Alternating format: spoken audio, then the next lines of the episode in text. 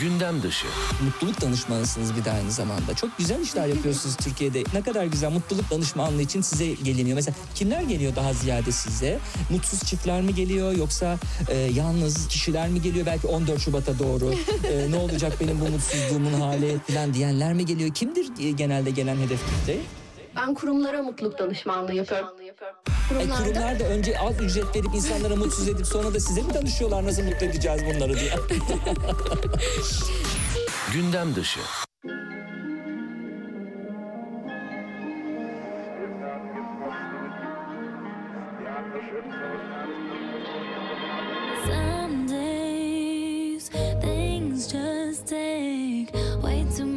My energy. I look up and the whole room's spinning. You take my cares away. I get so overcomplicate. People tell me to medicate. Feel my blood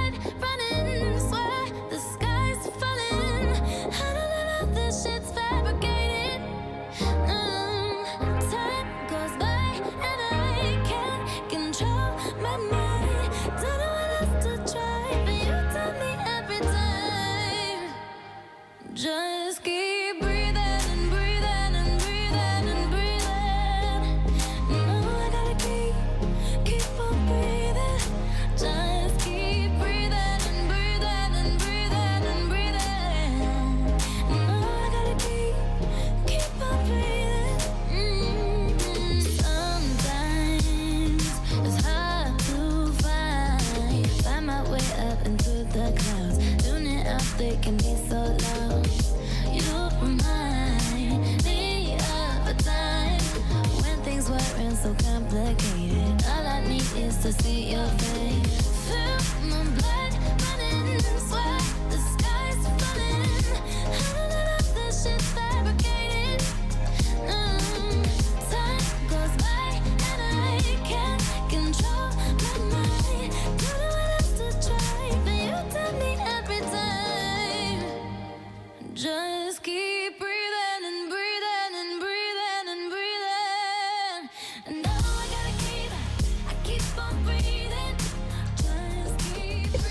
Gündem dışından merhabalar. Ben Serhat Sarı Sözen. Pazar günü bir gündem dışında daha birlikteyiz sizinle. Ee, iki dilim hazırladık. İki farklı konukla ve konularla birlikte olacağız ee, bu haftada. Ee, ilk konuğum e, yazar Mehmet Erkan. Hoş geldiniz. Hoş bulduk Serhat Bey. Nasılsınız? İyisiniz? İyiyim çok teşekkür ederim. Nazik davetiniz için öncelikle teşekkür ederim. Biz teşekkür ederiz asıl e, geldiğiniz için. E, Mehmet Erkan'la e, kitaplarını konuşacağız. Sadece e, son kitabı Herkes Saklar Yarasını değil. e, o kitabı bizi taşıyan e, diğer kitaplarını da e, konuşacağız. 81 yılında Samsun'da doğdu. E, Ege Üniversitesi Uluslararası İlişkiler bölümünde lisans yine aynı üniversitede değil mi işletme e, alanında da yüksek lisans mezunu oldu. Ee, her, hem lisans hem yüksek lisansın edebiyatla ilgisi olmayabilir ama lisansta e, üniversitede okurken epey ilgilenmiş edebiyatla. Neler Evet. yaptınız? Evet. Ee, ben 1998 senesinde İzmir'e gittim. Ee, Ege Üniversitesi Uluslararası İlişkiler bölümünde okudum. O yıllarda e, aslında şöyle söyleyeyim oraya gelene kadar aslında çocukluğumda iyi bir okurdum Serhat Bey. Hı hı. Ee, 1999-2000 senesinde aslında e, bu okumalarıma devam ederken ben ilk defa aslında Rus edebiyatıyla karşılaştım. İlk defa Dostoyevski okudum. Belki bilirsiniz hani Cemal Süreyya'nın bir TRT'ye verdiği röportaj var. 1944 senesinde Dostoyevski okudum. O gün bugündür huzurum yoktur diyor Hmm. üstad. Ee, ben Sizde de mi öyle? ben ben de yani O kadar değil belki o, kadar, ama o kadar değil. Bir dönüm noktası. Bir, bir dönüm noktası oldu diyelim. Çünkü e, Cemal Süreyya da orada aslında hem annesinin ölümü hem de Dostoyevski'yi okumasını aslında kendi biyografisinin e, iki önemli dönüm noktası olarak e, vurguluyor. Benim için de açıkçası 2000 yılında e, Dostoyevski ve Suç ve Ceza ile tanışmam benim dönüm noktası oldu. Hı hı. Oraya kadar iyi bir okurdum ama hiç e, bir şeyler yazmamıştım açık ve net söyleyeyim. E, neden yazmadım ya da neden yazmak istemedim? E, geri dönüp baktığımda aslında e, bu bir tercihti herhalde ama e, o kitabı Şart da değil tabii Şart- yani öyle şart hemen de yazılamaz yani, zaten. evet bir yani. e, okuma doygunluğu olması lazım ki sonra ki. çıksın. Evet. Zaten- kaç yıllarından bahsediyor? Yani kaç bu, de- bu yaşlarınızdan dediğim bahsediyor? bu dediğim 20 yaşında. hı. 20 yaşında bir üniversite öğrencisiyim İzmir'de Bornova'da. Hı hı. Ee, ilk orada okudum ve çok müthiş etkilendim yani suç ve cezadan. Ee, zaman zaman arkadaşlarıma şöyle diyorum hani Bornova'nın sokaklarında Raskolnikov'u aradığım oldu. Ee, bunu itiraf edeyim. Ee, ve oturup e, tabii edebiyat dergilerini takip ediyorum o zaman süreli yayınları. Hem kitaplar okuyorum işte Varlık Dergisi, Türk Edebiyatı E, Dergisi. Oraya geçeceğim. Dostoyevski ile olan ilişkiniz için soruyorum ben. Hani madem Tabii. çok e, beğendiniz. Bu sizi neye itti? İlk ihtimalde Dostoyevski'nin bütün külliyatını okumaya yetmiş olabilir. Yahut hani başka kim yazdı Rus edebiyatında kim var? İşte Çehov var. Hani e, Tolstoy Tolstoy var. var, Onları bir var. okuyayım diye onlara yönelmiş olabilirsiniz. Yahut hani ne oldu tam olarak? Yani e, e, kendi edebiyatınız dışında bir okur olarak e, ne yaptı bu etki size? Hı hı. Şöyle söyleyeyim e, ta- doğru tahmin ettiniz beni bunları daha fazla okumaya itti ve hemen hemen Rus edebiyatını ve ardından Fransız edebiyatını e, uçtan uca romanlarını ve öykülerini okudum.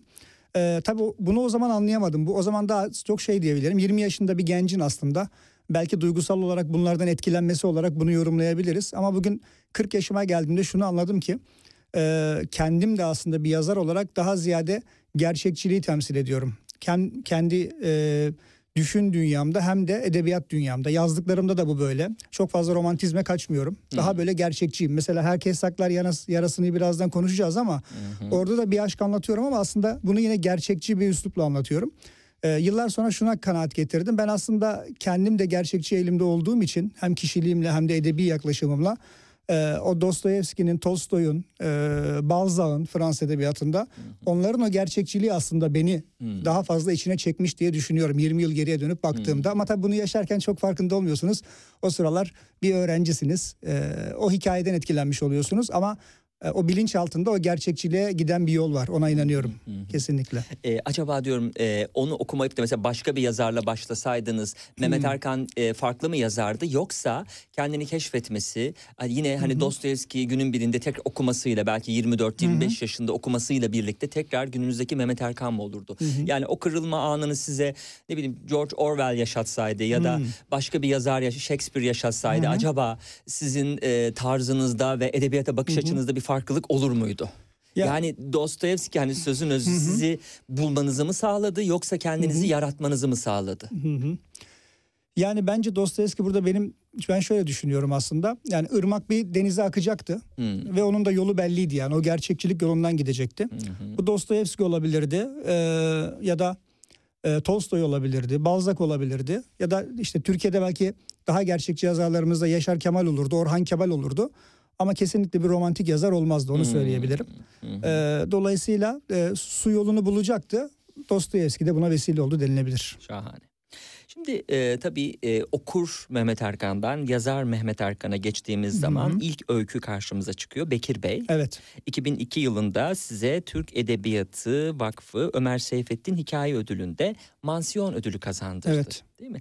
Peki ilk öyküyle bu yazdığınız ilk öykü müydü yoksa ilk ödül kazandığınız öykü müydü? yazdığım ilk öykü, ilk metin diyebilirim ben buna. O da şöyle oldu. Az önce bahsettiğim gibi Dostoyevski Suç ve Ceza'yı okudum. Ee, Bornova'dayım. İlk yazdığım öykü de şuydu. Ee, Suç ve Ceza'yı okuyup etkilenen genç bir adamın e, başına gelen trajik bir olayı anlattım burada. Dolayısıyla aslında etkileniş anlamıyla kendimi yazdım. Ee, o kitabı okuduktan sonraki duygu ve düşüncelerim, hissettiklerim de bu. Ama tabii şeyi tahmin edersiniz yani böyle e, bir ben en azından bir yazar olarak tek bir olay üzerine bir öykü veya bir roman yazmıyorum. Bu bir defa parçaların birleştirilmesi gibi o bir çıkış noktasıydı. Ama ilk öyküm Bekir Bey ile hayatımda yazdığım ilk öyküyle Türk Edebiyatı Vakfı'nda e, Ömer Mansiyon Ödülü'ne layık görüldüm. Evet. Onu 2005 yılında artık yazdığınız ve diğer öykülerinizin de Evet. olduğu e, bir safın öyküsü kitabı takip etmiş ki e, öyküler de Varlık, Hece Öykü, Edebiyat Nöbeti gibi dergilerde, edebiyat dergilerinde e, yer almış.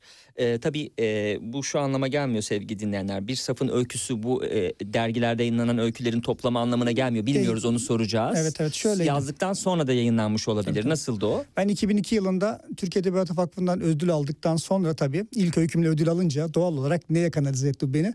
Ben öyküler yazmaya başladım. 2002 ve 2005 aralığında ben öykü yazmaya ve okumaya devam ettim. Bu arada tabii Rus Edebiyatı, Fransız Edebiyatı, Türk Edebiyatı bunları okumaya da devam ettim.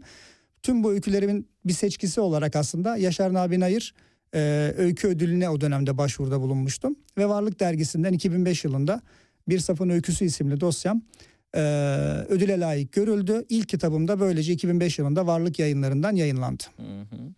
Evet, e, Yaşar Nabi Nayır öykü ödülüne değer bulunan o zaman Bir Safın, Bir öyküsü, Safın ilk Öyküsü. kitabına baktığımız zaman diyor ki doğayı ve insanı seyreden bir öykücü Mehmet Erkan. E, ama araya girmekten, sözünü söylemekten çekinmiyor. Kahramanlarına ve anlattığı olaylara hep bir sorgulama içerisinde bakıyor. Bakışlarını daha çok kurgu gerçek, köykent, okullu alaylı çatışmalarına çeviriyor ve karakterinin iç ve dış dünyaları arasındaki uyumsuzluğu öne çıkarıyor. Kendi deyişiyle de her karakter yazardan akan bir damlayla doğuyor diye alıntılıyoruz. Ee, kitabın tanıtımında bir safın öyküsü tanıtımına ilişkin olarak. Hı hı. Yani aslında yine burada bu gerçekçiliğe vurgu yapacağım. Aslında bir yazar olarak mutlaka kendinizden yola çıkıyorsunuz. Yani bu e, sizin ya da çevrenizde sizin yaşadığınız bir olay da olabilir veya gözlemlediğiniz bir olay da olabilir. Dolayısıyla bundan akan bir hareketle başlıyor aslında. Bir eseri yaz yazmak orada bir duyguyla çıkıyorsunuz yola. Dolayısıyla ama e, ben edebiyata şey gözüyle bakıyorum. E, bir çıkış noktanız var. Yoğun bir duygu veya yoğun bir olay yaşayabilirsiniz. Ama bu tek başına bir edebi metin, bir edebi eser haline gelmez.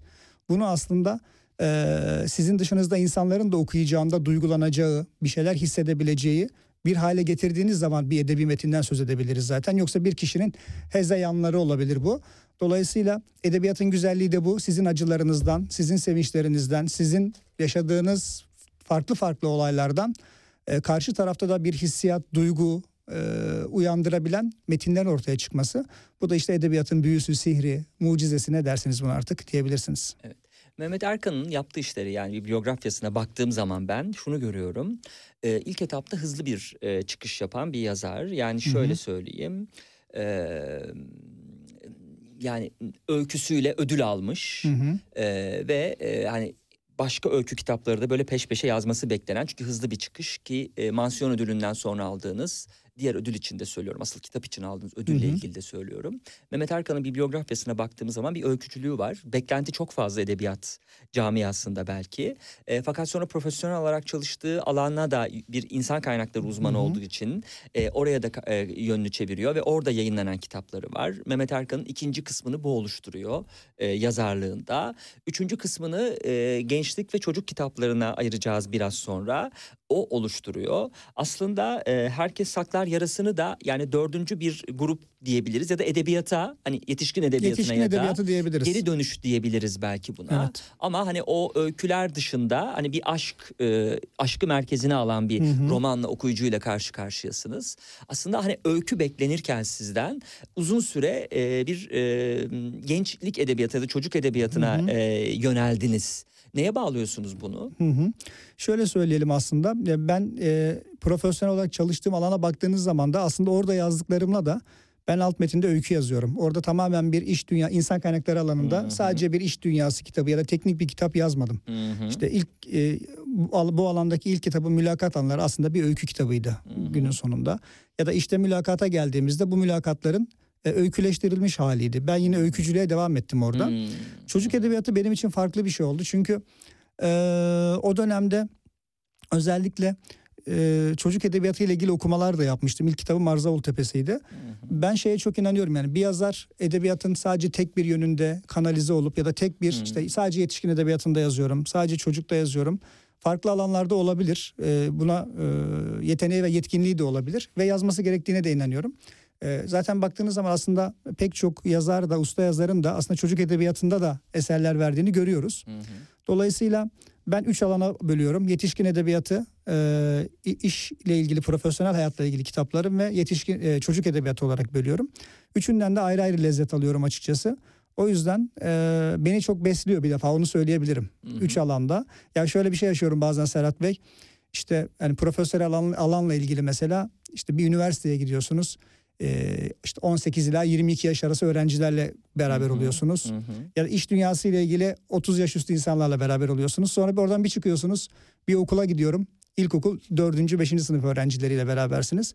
Bence bu farklı kitlelerin hepsine birden hitap edebilmek bence benim için ben bunu bir zenginlik olarak görüyorum. Açıkçası çok da keyif alıyorum. Harika. O halde biz de sizin e, bu İK uzmanı olarak ya da yöneticisi olarak mı demek lazım e, yazmış olduğunuz e, metinlere bir e, bakalım istiyorum. İki kitap var. İlki e, sizin de söylediğiniz gibi mülakat anıları yani bir başka insan kaynakları. Diğerisi işte mülakattı.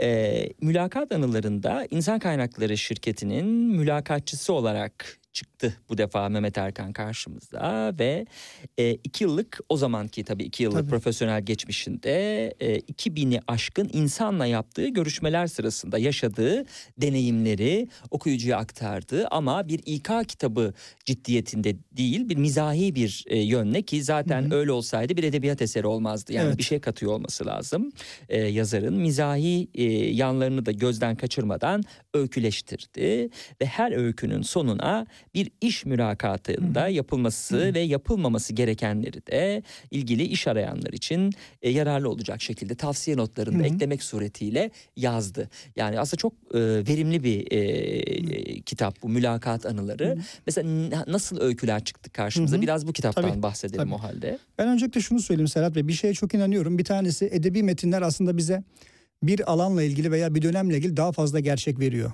Buna kesinlikle inanıyorum. Hı hı. Çünkü tamamen öğretici veya tarihsel bir metin okuduğunuzda örnek veriyorum. Mesela Fransız devrimini tarihi bir kitaptan okuduğunuz zaman zannedersiniz ki böyle bütün dünya durmuş. Sadece Fransa'da devrim oluyor. Hmm. Ee, Başka hiçbir hayat olmuyor. Ama öbür taraftan kafanızı çevirip mesela e, Balzac'ın bir kitabına baktığınızda mesela e, Goriot Baba'da ya da diğer kitaplarında Fransız devrimi olurken bir tarafta Paris'in arka sokaklarında insanlar düğün yapmaya devam ediyor mesela. Ya da başka bir yerde insanlar günlük hayatına devam ediyor. Dolayısıyla onu uçtan uca bütün olarak veren edebi metinler bence. Hani hayatı sadece tek bir yere endekslemeyen. Hmm. Neye bağlayacağım? İnsan kaynaklarında o mülakat anları kitabı da öyle. Bir daha çok benim o yıllardaki iki yıllık bir deneyimim vardı. Çok yeniydim. Haddime değil tabii baktığınız zaman hani iki yıllık deneyimle İK profesyonelleri dururken. Olur mu öyle şey? Binlerce yani İK profesyonelleri de en- binlerce kişiyle mülakat o, zaman, yapabilirler mi? o zamanlar bir buçuk iki yıllık bir deneyim vardı. Onun için söyleyeyim. Ee, ama şuydu orada aslında. Orada böyle midir? Ben şey anlamadım. 2000 kişiyle böyle bir görüşme yapılabilir mi? O sizin böyle çok Tabii. işinizi iyi yaptığınız ve çok e, hızlı karar aldığınızda mı ilgili sizinle mi ilgili bir şey Yo, yo, yoksa yani- her İK'cı 2000 kişiyle görüşür mü? Yani eğer bir danışmanlık firmasında çalışıyorsanız Hmm. konunuz sadece işe alımsa yapabilirsiniz yani. Hı hı. Bir- Biraz da bir seviyesine göre değişir. Bu mümkündür. Hı. Ee, şu anki halimle herhalde şu anda 25 bin üzerinde mülakat deneyimim vardır arada Hmm. geçen 18 yılda. Ama şunu söylüyorum genelde aslında benim oradaki o kitabı yazmaktaki amacım biraz da şuydu. Çok idealize edilen kurallarının nereden geldiği belli olmayan bazı şeyler vardı. İşte o mülakat anlarında 5 tane öykü var. İşte ilk öykünün ismi mesela üniversite mezunu. Hı hı. İkinci ismi ikinci öykünün ismi 35 yaşın altında. Üçüncü öykünün ismi İngilizce bilen. Yani aslında bir nevi bunların da eleştirisini yaptım. Bazı şeyleri isterken mesela neden 35 yaşın gibi bir sınır getiririz mesela iş Hmm. ilanlarımızda gibi. Hmm. Ama bunları yaparken doğrudan değil yine e, masanın öbür tarafında insanlar ne hisseder? E, biraz bu işin e, empatisini de kurmaya çalıştım. E, o yüzden biraz da keyifli öyküler oldu. Çünkü mülakat anları bir başka insan kaynaklarıydı. O bir başka kısmı işin hani o bizim e, Türkiye'de yaşadığımız zaman zaman trajikomik olaylar, mizahi olaylar onları da biraz içine e, Hmm. yedirdim. O yüzden zevkli bir kitaptı açısı benim için. Mesela bu kitaptaki böyle ilginç öykülerden aktaracağınız bir şey Hı hı. var mı şu an aklınızda kalan? Hepsi ilginçtir belki Hı hı, de. Böyle hı hı. biraz da zaman kazandırmaya çalışın Tabii. konum bunları düşünürken. Yo yo vardı. Mesela Ha. böyle en aklıma gelenlerden bir tanesini söyleyeyim mesela. Ee, işte bir adayla e, mülakat esnasında e, özgeçmişini kontrol ediyorsunuz, görüyorsun, görüşüyoruz. Bir, bir baktık e, 15. ya da 20. dakikasında aday yavaş yavaş özgeçmişindeki bilgilerle ilgili şüpheli bilgiler vermeye, yani Hmm. CV'sindeki kişi değilmiş şüphesi uyandırdı. Hmm. Özgeçmişindeki kişi değilmiş şüphesi uyandırdı. Sonra en sonunda itiraf et dedik ya dedi bugün dedi e, mülakata gelecek olan kişi benim kardeşimdi, ikiz kardeşimdi dedi. O hasta olduğu için dedi ben geldim yerine dedi. en sonunda itiraf etti.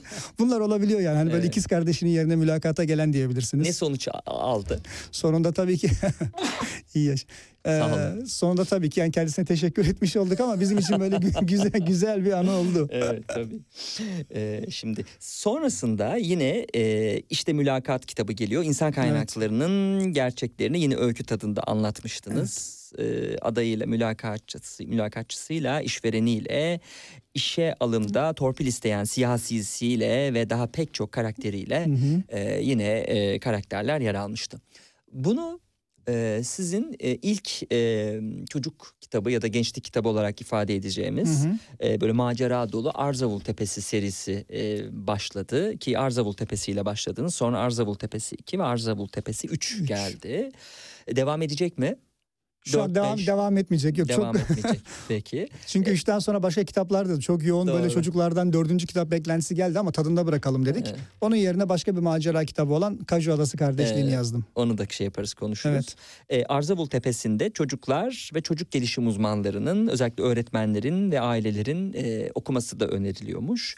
E, Ercan, Selçuk, İbrahim ve Davut e, Karadeniz'in tepe köylerinden ki siz de zaten Samsunlu olduğunuz Evet. için yolunuzu Karadeniz'e çevirdiniz. Ama sanki böyle biraz daha doğusu gibi geldi Karadeniz'e. Ben Aslan Ordu Perşembeliyim. Aha. O yüzden e, oradan da biraz o fındık Evet. bahçelerinden faydalandığım bir kitap Evet, oldu. Çünkü yemyeşil gerçi Samsun'da yeşil ama böyle doğu- biraz daha doğuya kayınca biraz daha yeşilleşiyor benim- batıya. Anne ve babam ilkokul öğretmeniydi. Ben Hı hı. 10 yaşıma kadar köyde yaşadım bu sebeple. Hmm.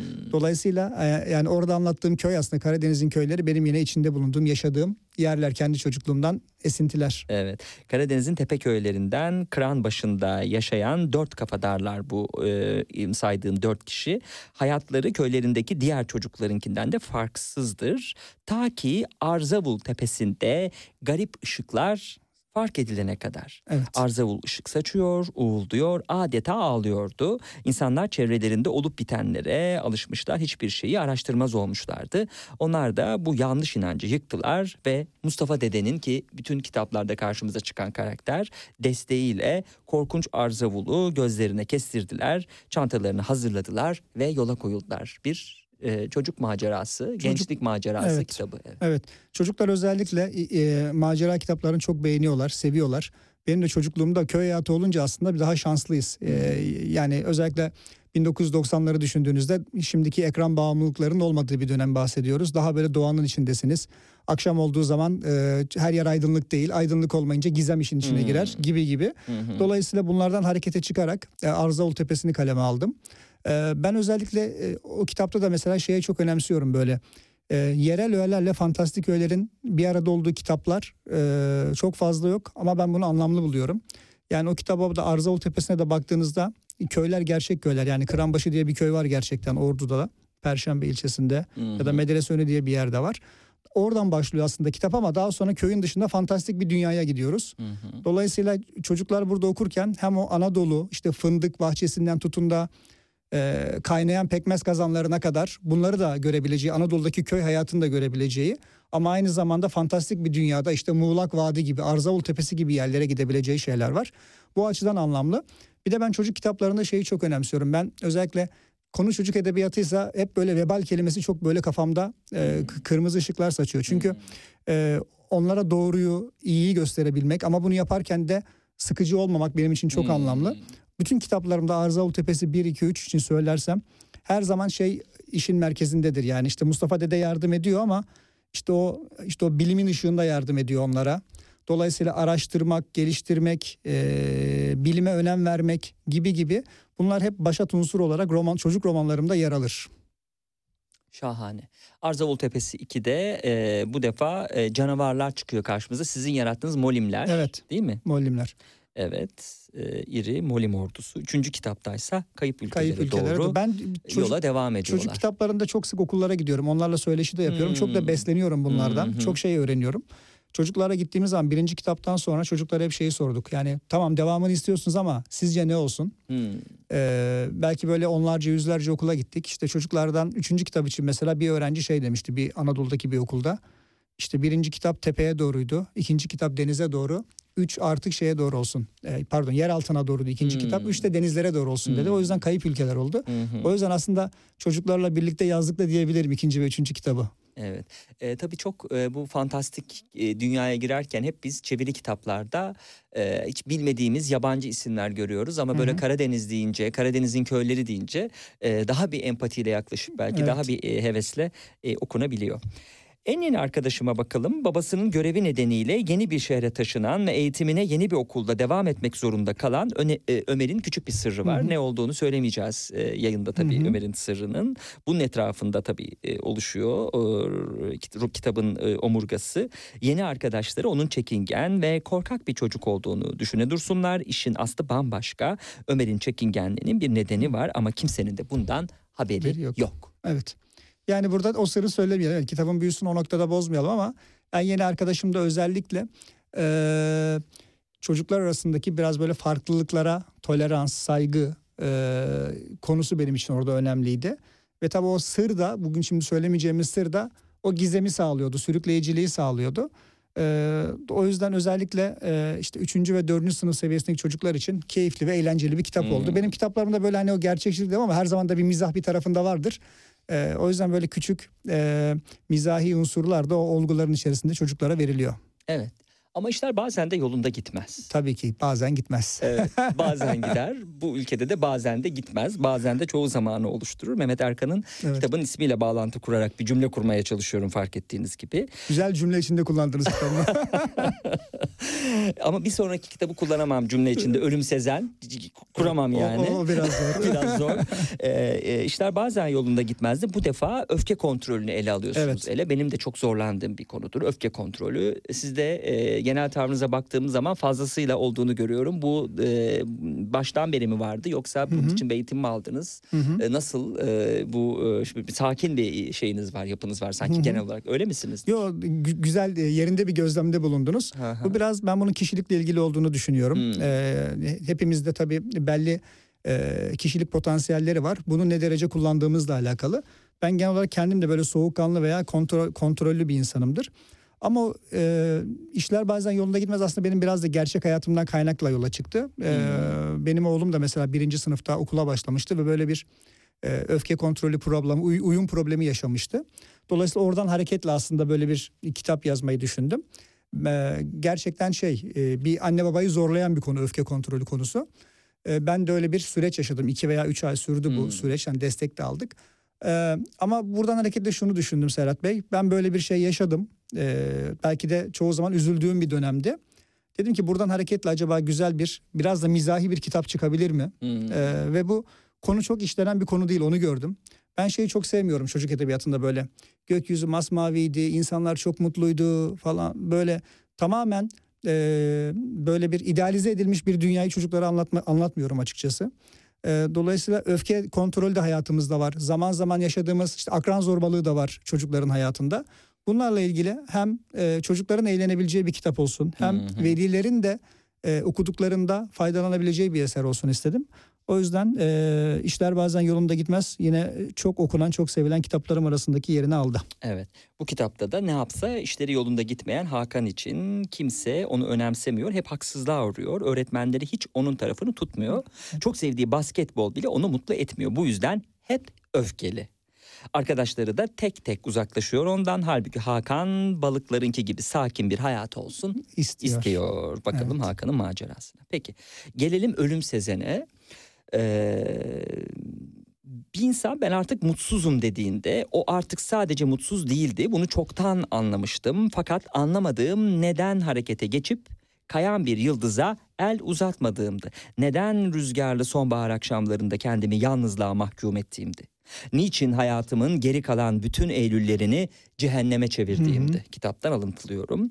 Ölüm Sezen'de ruhlarımızın en derinlerine ve bilimle, e, bilinmezlerine kalemin ucuyla dokunuyor ve hep bir mucize bekleyen, acıdan ve kederden haz alan fakat umudunu kaybetmeyenlerin öyküsünü yine Mehmet Erkan ke- kendi kalemiyle anlattı. Yine burada da gerçekçilik o baştan beri söylediği Evet. e, metinlerde okuyucunun karşısına çıkıyor. Ölüm Sezen benim e, dediniz yani ben çocuk edebiyatında eserler verdim. Aslında o dönemde sürekli edebiyat dergilerinde yazmayı sürdürdüm. Hmm, Ee, önemli bir detay bu evet, değil mi? Çünkü sanki ki. bir kesinti var gibi. Yok, aslında yani bir- öyküden tabii. yorulmuş sonra Evet. İK'ya geçmiş sonra da çocuğa yönelmiş Aslında gibi değil. hiç hiçbir Hah, zaman böyle bir- bir birinden nokta. birine geçme gibi bir durum söz konusu değil. Hı Çocuk hı. edebiyatında kitaplarım yayınlanırken işte e, Hece Öykü olabilir, Varlık Dergisi olabilir, Edebiyat Nöbeti olabilir. Bu gibi dergilerde öykülerim yayınlanmaya devam etti. Ben de yazmaya devam ettim. Ee, biraz da bir şey burada biraz hani e, şeyde bulunacağım. Genelde öykü kitabı yayımlatmak veya öykü kitabı çok fazla okunmuyor. Burada bir genç bir yazar olarak tabii onun zorluklarını da yaşadım yani. Bunu da burada itiraf edeyim. Dolayısıyla ama edebiyat dergileri süreli yayınlar iyi ki var. Onlar bizimle. Ee, oralarda bunları yayımladım. Ee, Ölüm Sezen de aslında o edebiyat dergilerinde yayımlanmış Öykülerin bir bir, toplamaydı. seçkisi gibi. Şu güzelliği oldu benim için. İçinde 24 yaşında yazdığım öykü de vardı. 34 yaşında yazdığım öykü de vardı. 40 yaşında yazdığım da vardı. Burada e, konuk ettiğimiz öykücüler e, şey diyorlar bazen 20'li yaşlarında yazdığım öykülerimi böyle parçalamak istiyorum. Görmezden gelmek istiyorum. E, çünkü öykücülüğüm geliştiği için e, o öykülerden bir şekilde kurtulmak, silmek istiyorum. Var mıydı böyle baktığın zaman bu metni nasıl yazdım dediğiniz? Evet. Ben genelde 20'li yaşlarımdaki öyküde 30 ben yani asla diyeyim ben hiçbir zaman böyle bir cümle kurmadım. Ee, çünkü ben gerçekten inanmadığım bir metni e, bir dergide veya bir kitapta yayımlamam. Yani zaten yırtacağım, parçalayacağım bir eser varsa yırtıp parçalamışımdır zaten ben Hmm, onu. Yayınlamamışımdır. Evet okuyucuya sunmamışımdır. Ben tam tersine şunu düşünüyorum. 20'li yaşlarımda öykülerimi yazdığımda ya ne kadar nasıl diyeyim ne kadar derin duygular hissetmişim ya da gerçekten bunu ne kadar güzel anlatmışım diyorum. Hatta bazen şeyi de hissediyorum böyle acaba hani yaşım büyüdükçe bazı duygularım nasırlaşıyor mu? O 20'li yaşların o heyecanını kaybettim mi? O anlamda söylüyorum bunu. Tabii ki her yaşın ayrı bir güzelliği var. Bu yaşında mesela olgunluğu çok fazla böyle insana kendini hissettiriyor ve huzur veriyor. Dolayısıyla genelde e, şeyi yaşıyorum yani. E, e, iyi ki de yazmışım ne güzel yazmışım Yanlış diyorum. kişiye soru sordum tabii. Çünkü ilk öyküsüyle ödül alan ve ilk kitabıyla da ödül olan bir öykücü için bu olmaz belki. Hani e, yanlış bir soruydu. 11. kitaba geçiyorum. Kaju Adası Kardeşliği. E, bu defa yine e, edebiyat yolculuğunuzda Elma Çocuk'tan çıkmış bu kitapta. Evet. Gizemli bir adı olan Kaju'da yaşanan olağanüstü olaylar sonrasında başlayan bir macera anlatılıyor. Kaju okyanusun ortasında. Bu defa Karadeniz'in köylerinde değiliz. Bu sefer fantastik bir adadayız. Ekvator çizgisinin üzerinde hayali bir adadayız. Kaju Adası'nın özelliği baskıcı bir liderinin olması. Aa, Bu- evet bu liderin de insan çocukları özellikle e, savaşa hazırlamak istemesi. hmm. E, bu kitapta özellikle yazıldığı dönemde buna dahil olmak üzere Serhat Bey özellikle dünyada savaşların, e, mülteci sorununun, çocuk haklarının fazlasıyla gündemde olduğu bir dönemde yazdığım bir kitap. Buna da biraz dikkat çekmeye çalıştım Hmm, açıkçası bu hmm, kitapta. hmm. Buradaki çocukların mücadelesi hem barış için hem e, eğitim gibi, sağlık gibi e, temel e, ihtiyaçlarının kay- karşılanması için bir özgürlük mücadelesiydi bu Kaju Adası kardeşliğinde. E, tabii ki burada yine e, bazı e, hani gerçeküstü olayları ve olguları da kitabın içerisinde kullandım. Evet, e, bu da ayrı bir renk kattı. E, ama baştan sona bir macera kitabı ama dediğin gibi alt metinde içinde o Kaju Adası'nda mesela bir mülteci kampı var mesela. Savaştan kaçan insanlar var. E, zorla e, savaştırılmak istenen çocuklar var gibi gibi. Ama kitabın en önemli özelliği şu aslında. e, belki de esprisi onu söyleyebiliriz. Bir sır değil. Bu çocuklar bir gecede 10 yıl yaşlanıyorlar. Evet, bir gecede 10 yıl. Bir gecede 10 yıl yaşlanmak Hı hı. düşüncesi. Nitekim zalim hükümdar Olimba'ya göre Karita, Netya ve diğer çocuklar yeni savaş makineleridir. Ancak onlar hükümdarla aynı görüşü paylaşmazlar ve işler karışmaya başlar. Evet. Zaten bir yerde o zalim hükümdarlara baş kaldırmak lazım ki değil mi? O zalim hükümdarlar bir şekilde yolcu e, edilmiş olsunlar ki e, çocuk edebiyatında da ya da genç edebiyatında da bunların böyle şeylerinin verilmesi, e, mesajlarının verilmesi önemli. Gelelim aşk Evet. sizin pek e, şimdiye kadar hani bibliografyada baktığım zaman öyküleri dışında bırakıyorum çünkü e, yani şeyi bilemem öykülerdeki bütün öykülere hakim değilim E, ama biraz daha e, uzak durduğunuz değil mi metinlerde aşk metinleri sanki. Yani aslında öykülerin alt metinlerinde hep bir aşk var. Ee, ama aşkın da ötesinde aslında psikoloji benim için daha Hmm. önemli. Burada e, Doğru. Yani o şey Saklanan yaralar ve sak- diğer- saklanan Doğru. yaralar, travmalar olabilir e, Evet. ya da insanlar arası ilişkiler olabilir. Ama tabii herkes saklar yarası yarasını e, hem e, hani psikolojik derinliği olan hem de bir aşk romanı diyebiliriz. Evet tabii ki yalanını sevsinler diyemedim. Susup dinledim. O anlattıklarına inanıyor gibiydi. Masanın etrafındakiler de öyle. Herkes gibiydi ama 12 kişiydik ve her birimiz 30 küsür yıllık hayatlarımızda en az 5 kişiyle sevişsek 72 kişilik koca bir aile ederdik. Bağlılık mı demişti biri, insanın insana bağlanamadığı dünyada soğuk buzdolaplarını andıran şirketlere bağlanmak mı diye e, bir sorgulamayla kitap başlıyor. Yer yer kitaptan alıntılar yapacağım. Nitekim insan sarrafı değildim ama acı çeken bir insanı 100 metreden fark edebilirdim. Nasıl mı diye sorguluyor. Nasılını e, devam eden paragrafı okuduktan sonra size bırakacağım. Size hemen kendimi açık edecek kadar rahat birisi de değilim. Hatta bu zamana kadar bir kişiye bile kendimi açık ettiğimi söyleyemem. Kapalı bir toplumun daha da kapalı kesiminin eseriyim ben. Bakmayın sabahları filtre kahvesiz gözümü açamam dediğime anne babasının Rize turist çayıyla büyümüş sonradan kahve müptelası olan müşkül pesentlerdenim ben diye sürdürüyor. Evet. Buradan sözü size bırakmış Hı hı, olayım hı bu kitaba ilişkin. Hı hı. Şöyle söyleyeyim özellikle herkes saklar yarasını için söylersem e, bu kitapla ilgili yap, yap, tanımda şöyle bir şey söylüyorum. Bu aslında anlatacak bir dost ve kapanıp ağlayacak bir diz bulamayanların romanı. Hı. Özeti buydu. E, Hı hı. kitabın arkasında da böyle yazdım. Hı. E, çünkü şöyle e, hayat gerçek hayatlarımızda kalabalık şehirlerde yaşıyoruz. E, çok sosyal olduğumuzu düşünüyoruz. Ama bir gerçeğimiz var. E, anlatamıyoruz. Kimse aslında gerçekten kendisini anlatmıyor. Kimse yaralarını açık etmiyor. Bunu neden yapıyor? Bunun farklı sebepleri olabilir. E, dolayısıyla e, anlatamamak gibi bir problemimiz var. Bunun ben sebebinin şu olduğunu düşünüyorum. E, birbirimizi çok çabuk yargılıyoruz ve yadırgılıyor, yad- yadırgıyoruz. Hikayeyi dinlemiyoruz aslında baktığınız zaman da. Hikayeyi dinlediğiniz zaman belki çok daha farklı şeyler ortaya çıkıyor. E, benim karakterlerime de baktığınız zaman aslında anlatamayan e, karakterler söz konusu burada.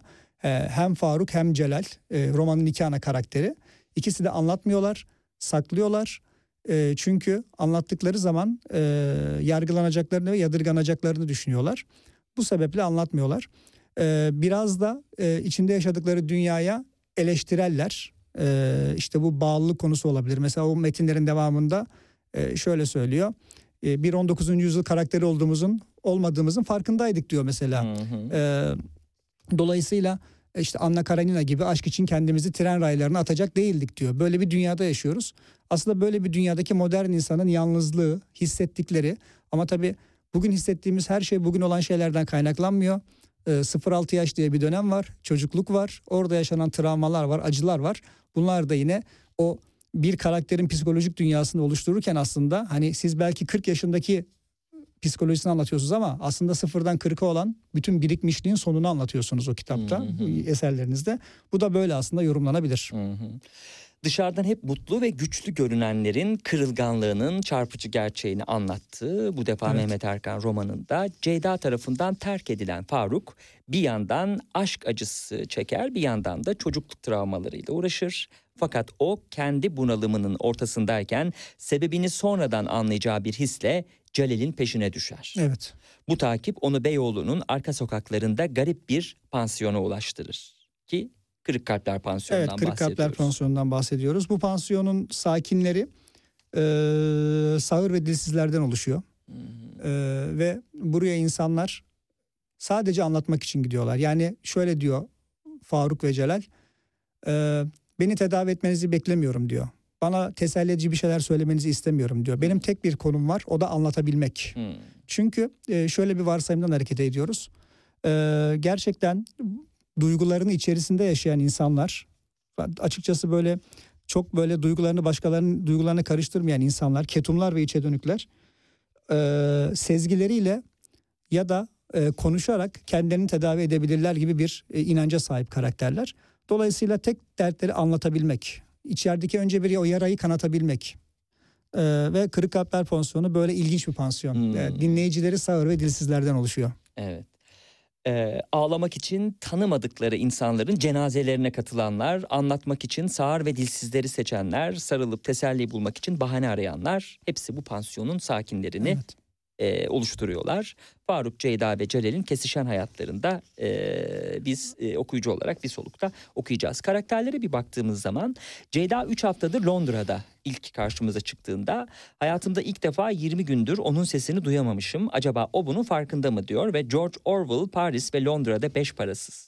Londra denince ilk aklıma gelen saçma bir şekilde bu kitap ismiydi. Keşke öyle kalsaydı. Ceyda Ütopyası'nın peşinde İngiltere'ye gitti hem de bir başkasıyla diye sürdürüyor. Tabii Evet. eee, Rus edebiyatı falan demişken işte Fransız edebiyatı George Orwell'da eee Orwell de düzeltiyorum eee, burada karşımıza eee, çıkıyor. Bu kitapta da tabii George Orwell yani 50'li yaşlarında ve öl- ölmeden önce aslında çok zengin bir hayat sürmedi. Eee, öğretmenlik Evet. yaparak ve eee, geçimini işte İngilizce öğretmenliği yaparak Fransa'da işte eee, garsonların arka taraflarında yaparak, çalışarak eee, evet. işte eee, bulaşıkçılık yaparak geçirdi ve eee, hem Londra'nın eee, o zamanki hallerini yani 1930'lu yıllar mıydı acaba 20'ler işte 40'lar neyse oranın çok canlı bir tasvir olarak bu kitap çok önemli bir kitap. Kesinlikle. Paris ve Londra'da O da beş aslında parasız. çok gerçekçi bir kitap. Yani Evet. o Paris'in o sahnede gözüken lüks restoranlar, lüks otellerin Tabii. arka tarafında neler yaşandığını Evet. o Paris ve Londra'da beş parasız da Evet. bütün açıklığıyla gösteriyor. Ben kitapta şeyi çok fazlasıyla kullandım Serhat Bey. Böyle özellikle iyi kitap okuyanlar için aslında hem George Orwell olabilir, Sabahattin Ali'den, Ali'den Hmm. yaptığım alıntılar olabilir ki benim e, hani listemin bir numarasında yer alır. Hı. Ya da diğer yazarlardan böyle acaba e, e, Faruk'la Celal aslında böyle çok okuyan ve aslında kendilerini karakterlerle yaşayan, özdeşleştiren isimler. Hı hı. Bir nevi Sabahattin Ali'nin bir sözü var. E, ben kafamın dışından ziyade içerisinde yaşayan bir insanım. Hı hı. Karakterler de biraz öyle. Kafasının dışından çok içinde yaşayan karakterler. Dolayısıyla o işin içine girdiği zaman hepimiz olmaz mı böyle? Yani şimdi Londra deyince Paris ve Londra. Benim de gerçekten aklıma bu geliyor açıkçası. Böyle Hmm. neyle ilgiliyseniz. Dolayısıyla e, biraz böyle o bir insanın düşünürken ki aslında bir aşk acısı var yani. Ceyda gitmiş. O Paris ve Londra'da beş parası düşünüyor. Bu da Hmm. insanın böyle zaman zaman bilinçaltının ona oynadığı bir oyun diye düşünüyorum. Biraz bundan Hmm. da faydalanmaya çalıştım. Evet. Kitapta yer yer e, yazar e, kendi görüşlerini de doğrudan aktarıyor. Yani metinle bağlantı kurabilmek için. Etrafımdaki bir grup laik insan değişimin hep içinden ve bireysel olacağına inanıyor. Dışarıdan destek yani danışmanlık, koçluk adına ne derseniz deyin alsalar da onun içeridekini keşfe yarayacağını düşünüyorlar. Bazıları ise daha muhafazakarlar. Hep dışarıdan bir kurtuluş umudundalar. Kendi mürşidini, kahramanını arayanlar, bir cemaate, gruba ait olmak isteyenler, ben de şimdi birisine ait olmak istiyorum. Ama bu o kadar da kolay değil.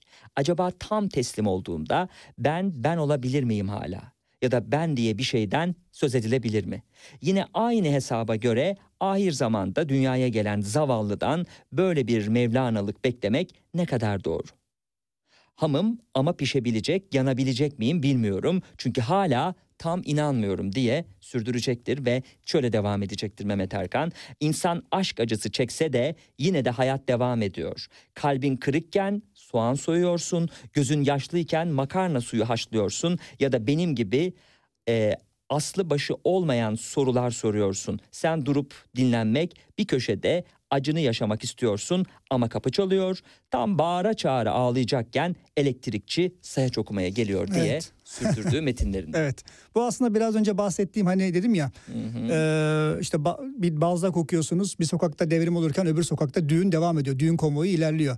Bizim bence hayatlarımız da böyle. Yani y- 21. bu yüzyılda da e, yani aşk acısı çekiyorsun. Filmlerde hep böyle gösterilir böyle çok romantik filmlerde mesela o yüzden bunu vurguladım. Sanki bu aşk acısı ve aşk var. Hayat durdu ama öyle bir dünya yok. Gerçekten de öyle. Çok duygulandın ağlamak istiyorsun. Alt komşun gelir. Arabayı benim yerime park etmişsin der. Dediğin gibi makarna su, makarna haşlamak zorundasındır. Ee, yemek yemek zorundasındır. Kredi kartı ekstrelerin gelir. Hayatın kendisi zaten böyle bir şey. Gerçek böyle bir şey. Yani bunun bir tarafında sadece tek bir duygu, tek bir olay değil. Aslında bunların bir nevi e, karmaşasını yaşıyoruz ve bunları aslında yönetebilmek e, hepimizin gayesi. Dolayısıyla dediğim gibi bir aşk anlatıyorum ama o aşkın içerisindeki gerçekler de var. Hayatın gerçeklerinden kopmuyoruz. Kitabı yazarken en rahat ettiğiniz an aşkı yazmak mıydı, ızdırabı anlatmak mıydı? Çünkü kitabın şu kısmını okuduktan sonra bu soruya cevap verirsiniz lütfen. Ben çok acı çekiyorum, bunalımdayım, gönlüme ferahlık gelmiyor. Dünyevi bir aşkın ızdırabını yaşıyorum. Sizin bahsettiğiniz çoğu dini vazifeyi de yerine getiremiyorum. Anlattıklarınızdan gram şüphem yok. içimde dine dair hiçbir sorgulama yok. Sizi de çok seviyorum ama ben niye diğerleri gibi bir yolu bir yola giremiyorum. Niye bir gruba bir kişiye ait olamıyorum? Biliyor musunuz futbol takım bile tutmuyorum. En sevdiğim renk yok benim. Siyasi bir görüşüm yok. Hayata karşı bir duruşum yok. Vazgeçilmezlerim yok. Enlerim yok. Tutkularım yok. Yok yok yok. Ama size her şeyi anlatıp Allah'a tövbe edip dingin bir hayat sürmeyi o kadar isterdim ki diye sürdürdüğü metinlerinde. Kimlerden yardım istemek durumunda kalacak bu ızdırapla baş edebilmek için ama en çok da Mehmet Erkan neyi daha rahat yazdı. Hı hı. Yani tabii ki e, bence siz de bu soruyu sorarken cevabını biliyorsunuzdur. Yani Dostoy Dostoyevski'nin ve bu, bu kadar etkilenmiş bir isim olarak aslında baktığınız zaman da tabii ki ızdırabı anlatmak bana daha fazla keyif veriyor. Ben hatta bazen metinlerimde şunları da geçiriyorum. İnsanların böyle ızdırap çektiğini veya kendini dünya mesela ben şuna inanıyorum. Bir insanın kendini böyle dünyanın en zavallı insanı olarak düşünmekten daha mutlu eden ne vardır? Çoğu insan da bunu gözlemliyorum. Kendimde de böyle kendini böyle zavallı görmek, haksızlığa uğramış görmek bu aslında altta büyük bir haz veriyor. Ee, bu şey konusuna gelirsek Serhat Bey yani işte tuttuğu takımın olmaması, siyasi bir görüşünün olmaması bence bu aslında ben 1981 doğumluyum. Özellikle çocukluğu 90'larda geçenlerin yani o 90'larda çocukluğu yaşamış olanların nasıl diyelim hem biraz e, böyle e, politika dışında apolitize olmuş dünyası bir şeye ait olamamak, taraf olamamak bence onların yansıması. Çünkü biz 90'larda çocukken ilk özel televizyonu da biz yaşadık. interneti de biz yaşadık. Ya da ne bileyim ben orada şey diyorum mesela. E, televolecileri de biz yaşadık. Derin devlet müdahalelerini de belki biz çocuktuk o zamanlar. Dolayısıyla biz böyle bir hani o 90'larda Türkiye bir dönüştü diyorlar ya. Biz tam o dönüşümde çocuktuk. Dolayısıyla bugün geldiğinde e, etrafa baktığımda e, aslında hem Bu arada ben bir yayıncı olarak gizli parantez açacağım. İnşallah in, insicamını bozmam. O bizim geçmişte yaşadıklarımız, e, gelecekte yaşayacaklarımız yanında hiçbir şeymiş diyeyim. Parantezi kapatayım. Lütfen buyurun parantez yokmuş gibi davranın. Kal- kaldığım yerden devam ediyorum. E, Dolayısıyla e, bu, bu, bu aslında bunun bir devi. Yani aslında bu anlamda belki karakterler hiç konuşulmayan bir kuşağın o 90'larda çocuk olanların da bir yansıması olarak görülebilir. E, ve şu da tabii ki çok fazlasıyla e, gözlemim. E, pek çok şeyi biliyoruz, farkındayız. E, ama neden harekete geçmiyoruz? Böyle bir şey var yani o aksiyona geçmek, harekete geçmek düşünüyoruz. E, dolayısıyla e, yani fa- şeyin dünyası, Faruk'un dünyası e, dışarıdaki e, 60-70 milyon dünyasından farklı değil. Şimdi burada e, notlarıma baktığımda sayfa 69 ilk paragraf benzetmem ne kadar doğru bilmiyorum ama birisinden ayrılmak bir anda koltuğunun altındaki değneklerin kaybolması gibi diye benzetecek yazar. Dengeni kaybediyorsun ve aniden yere kapaklanıyorsun. Çünkü yıllardır o şeyle yaşamaya alışmışsın. Onsuz ayakta kalabileceğine inancın yok. Sonra beli doğrultmaya, ayakları dikleştirmeye çalışıyorsun e, ve küt yine düşüyorsun. Bu galiba tamamen ayağa kalkıp dengeni sağlamaya çalışarak ilk adımı atana kadar Evet. böyle diye e, Evet. sürdüreceği yapacağı diğer tespitlerdi. Hı hı. Yani orada şunu söyleyebilirim. Benim genelde modern ilişkilerde gördüğüm insanların böyle birbirine fazlasıyla e, nasıl diyelim kendi özel alanlarına fazlasıyla girdikleri ve belki fazlasıyla birbirlerine bağlandıkları ama bu sana duygusal bağı kastetmiyorum burada. Yani bir kişinin hayatını idame ettirebilmek için e, karşı tarafa fazlasıyla bağlanmasını burada kastediyorum. Dolayısıyla insanlar ne hissediyor? Ya işte ben bir ayrılık yaşarsam işte e, yaşayamam, şunu yapamam, bunu yapamam ama sen bu zamana kadar aslında bunları yapıyordun. Tek başınaydın ve ayaktaydın. Dolayısıyla e, hani teşbihte hata olmaz derler. Buradaki koltuk değnekleri örneği de bence bunu biraz yansıtıyor. Tabii ki e, tekrar kalkmaya çalışacaksın, tekrar düşeceksin. Ama günün sonunda bu dünyaya yalnız geldin, yalnız gideceksin. Hmm, tabii aşk olunca, ızdırap olunca hiç anlam yüklenemeyecek makinelere bile e, işte ya da aletlere bile e, anlam yüklenebiliyor. Uzun zamandır tost yemiyorum diye başlayan kısımda çünkü o lanet makineyi de diğerleriyle birlikte eskiciye verdim. Aynısından bir tane de Ceyda'ya almıştım diyeceği metinlerde tabii böyle bir ızdırap olunca e, beraberinde hani diğer yüzleşmeler ve e, her şey metinde de yer bulmuş. İnsan psikolojik olarak bazı şeyleri unutsa bile maddi şeyler onu tekrardan başladığı noktaya götürebilir. Dolayısıyla e, hani kitabın akışının için söylersem aslında Faruk için de bu tost makinesi öyle bir e, olguyu temsil ediyor. Evet Faruk'un ilk e, okuduğumuz cümlesinde hani baktığım zaman anlarım insan sarrafıyım demişti ya. E, konuklarımıza kitap seçiyorum. E, size yüz okuma sanatının üçüncü kısmını, üçüncü e, kitabını Murat Kaplan'ın Teşekkür hediye ediyorum. etmek istiyorum. hani zaten anladığım kadarıyla e, diğer profesyonel hayatınızda epey hakimsiniz bu işe. E, Faruk e, aracılığıyla aslında dinleyiciye aktarırken hani sizin de bir insan sarrafı olarak e, ne şekilde hakim olduğunuzu Ben e, şey- okuduk ama bir taraftan da Evet. ona hediye etmiş Valla bir yazara verilebilecek en güzel hediye kitaptır herhalde. Çok teşekkür ediyorum ama şunu söyleyeyim yani insan sarrafı değilim. E, çünkü konu insansı. Ben de şimdi yani dedim, bu kadar mülakat yaptım. Hmm. Kişilik e, işte psikolojiye meraklıyım. Kişilik testlerini kullandım işimde ama konu insan olunca e, karar vermek ya da yanılmak her zaman mümkün. Hmm. Dolayısıyla şey konu insansa her zaman bir soru işareti koyarım. Hı hı. Artık desteğe geçtiğinizden ve diğer kitaplarında destekten çıktığından mı söz edelim yoksa bundan sonraki kitaplar mı çıkacak? Öyleyse bundan sonra ne geliyor? Hı hı. Yani bundan sonrası için e, şu anda tabii kitabımız çok yeni. Daha bir, birinci ayında e, ama gerçekten de e, çok şu anda e, ben çok fazlasıyla mesaj alıyorum. E, bu da beni çok mutlu ediyor onu söyleyeyim.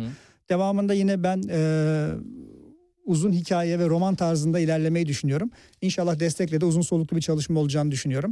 E, destekle yeni e, yetişkinler için yeni romanlarla devam edeceğiz. Ah yine romanlara çevireceğiz yönümüzü. evet, e, romanlara çevireceğiz. Peki programımızın ilk kısmında Mehmet Erkan stüdyo konuğumuzdu sevgili dinleyenler. Bu arada biraz önce George Orwell'e değinmişken şunu söyleyeyim e, sevgili dinleyenler. George Orwell özel yayını yapacağız. İletişim e, yayınlarının e, basmış olduğu 3 George Orwell kitabı üstüne konuşacağız. E, kitapları yayını hazırlayan e, konuğumuz olacak stüdyomuzda. Hem ön söz hem de son sözleri yazan ve son söz çevirilerini yapan e, konuğumuzla e, gelecek hafta e, George Orwell özel yayınında birlikte olacağız Barış Özkul'la. E, peki çok teşekkür ederiz geldiğiniz için. Var Ben- mı son olarak söyleyeceğiniz Ben bir şey? teşekkür ediyorum Serhat Bey. Ee, son sözüm inşallah insanlar herkes saklar yarasında kendinden Hmm. bir parça bulur. Ee, ve yorumlarını da benimle sosyal medya üzerinden paylaşırlarsa çok mutlu olurum. Evet. E, haberlere bağlanacağız dakikalar içerisinde. Haberlerden sonra programın ikinci kısmında birlikte olacağız.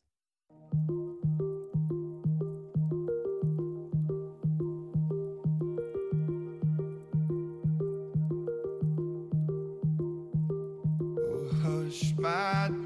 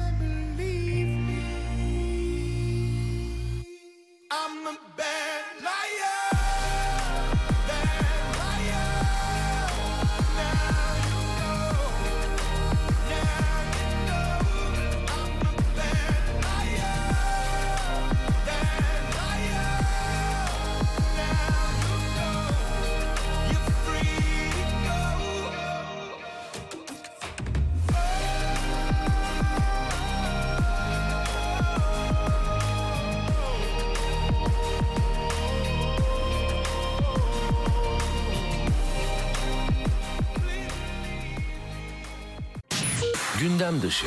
Mutluluk danışmanısınız bir de aynı zamanda. Çok güzel işler yapıyorsunuz Türkiye'de. Ne kadar güzel mutluluk danışmanlığı için size geliniyor. Mesela kimler geliyor daha ziyade size? Mutsuz çiftler mi geliyor yoksa e, yalnız kişiler mi geliyor? Belki 14 Şubat'a doğru e, ne olacak benim bu mutsuzluğumun hali falan diyenler mi geliyor? Kimdir e, genelde gelen hedef kitle? Ben kurumlara mutluluk danışmanlığı yapıyorum. E, Kurumlarda kurumlar da önce az ücret verip insanlara mutsuz edip sonra da size mi danışıyorlar nasıl mutlu edeceğiz bunları diye. Gündem dışı. You've been dressing up the truth. I've been dressing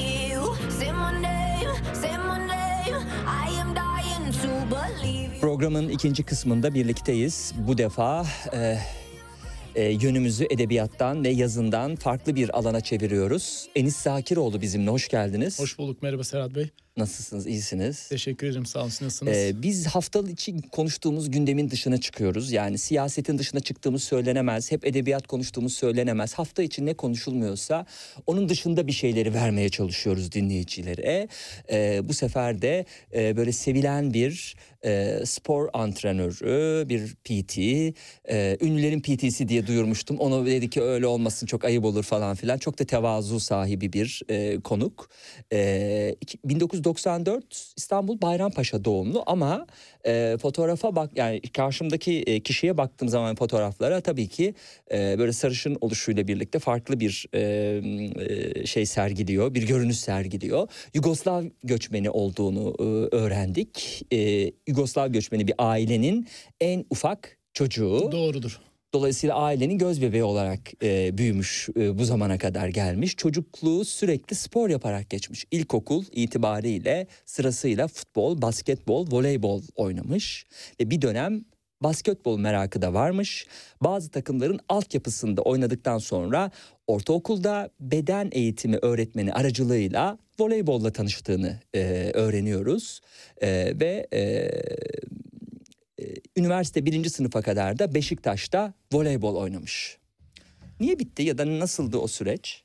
Ee, şöyle başlayabiliriz aslında ilkokulda bizim Bayrampaşa'da oturduğum için Bayrampaşa Yıldırım Mahallesi'nde oturduğum için orada bir e, sürekli Yugoslavya göçmeni, Boşnak göçmeni bir topluluğun olduğu yerde e, basketbol çok yoğun bir şekilde orada devam ediyordu. Sürekli böyle e, bugünümüzde Türkiye milli takımında da olsun, eski geçen milli takımlarda da olsun sürekli böyle Boşnak kökenli basketbol sporcuları olduğu için biz de tabii bununla birlikte sürekli bir basketbola merakımız vardı e, fiziki yapımızdan ötürü yani uzun boylu olmamızdan ötürü zaten sürekli öyle bir kayma oluşum vardı. E ben de gene çevremdeki arkadaşlarımla birlikte olsun, okuldaki beden eğitimi öğretmenlerimle olsun ufak böyle bir serüvenim oldu. Aynı zamanda basketbolla birlikte voleybolda da bir eğilimim olmuştu. Sonrasında işte e, dediğim gibi ortaokulda e, beden eğitimi öğretmenin vasıtasıyla bir voleybola kayışım oldu. O günden itibariyle Beşiktaş'ın altyapısına voleybola başladım. Üniversite birinci sınıfa kadar devam ettim. Niye olmadı? Güzel bir soru. Ben böyle bir şey sormamıştım aslında bakarsanız. Buyurun. Ee, şöyle söyleyeyim. Küçük takımdan genç takıma kadar geçen bir serüven vardı. Hepsinde iyi kötü böyle güzel anılarımız oldu ama Türkiye'de ne yazık ki voleybola istenilen fazla bir değer verilmediği için ee, ve artık işin spor kısmından ziyade meslek ve maddiyat kısmına bakıldığı zaman çok da bir getirisi olmadığı için Hmm. sonrasında devam etmemeye karar aldım.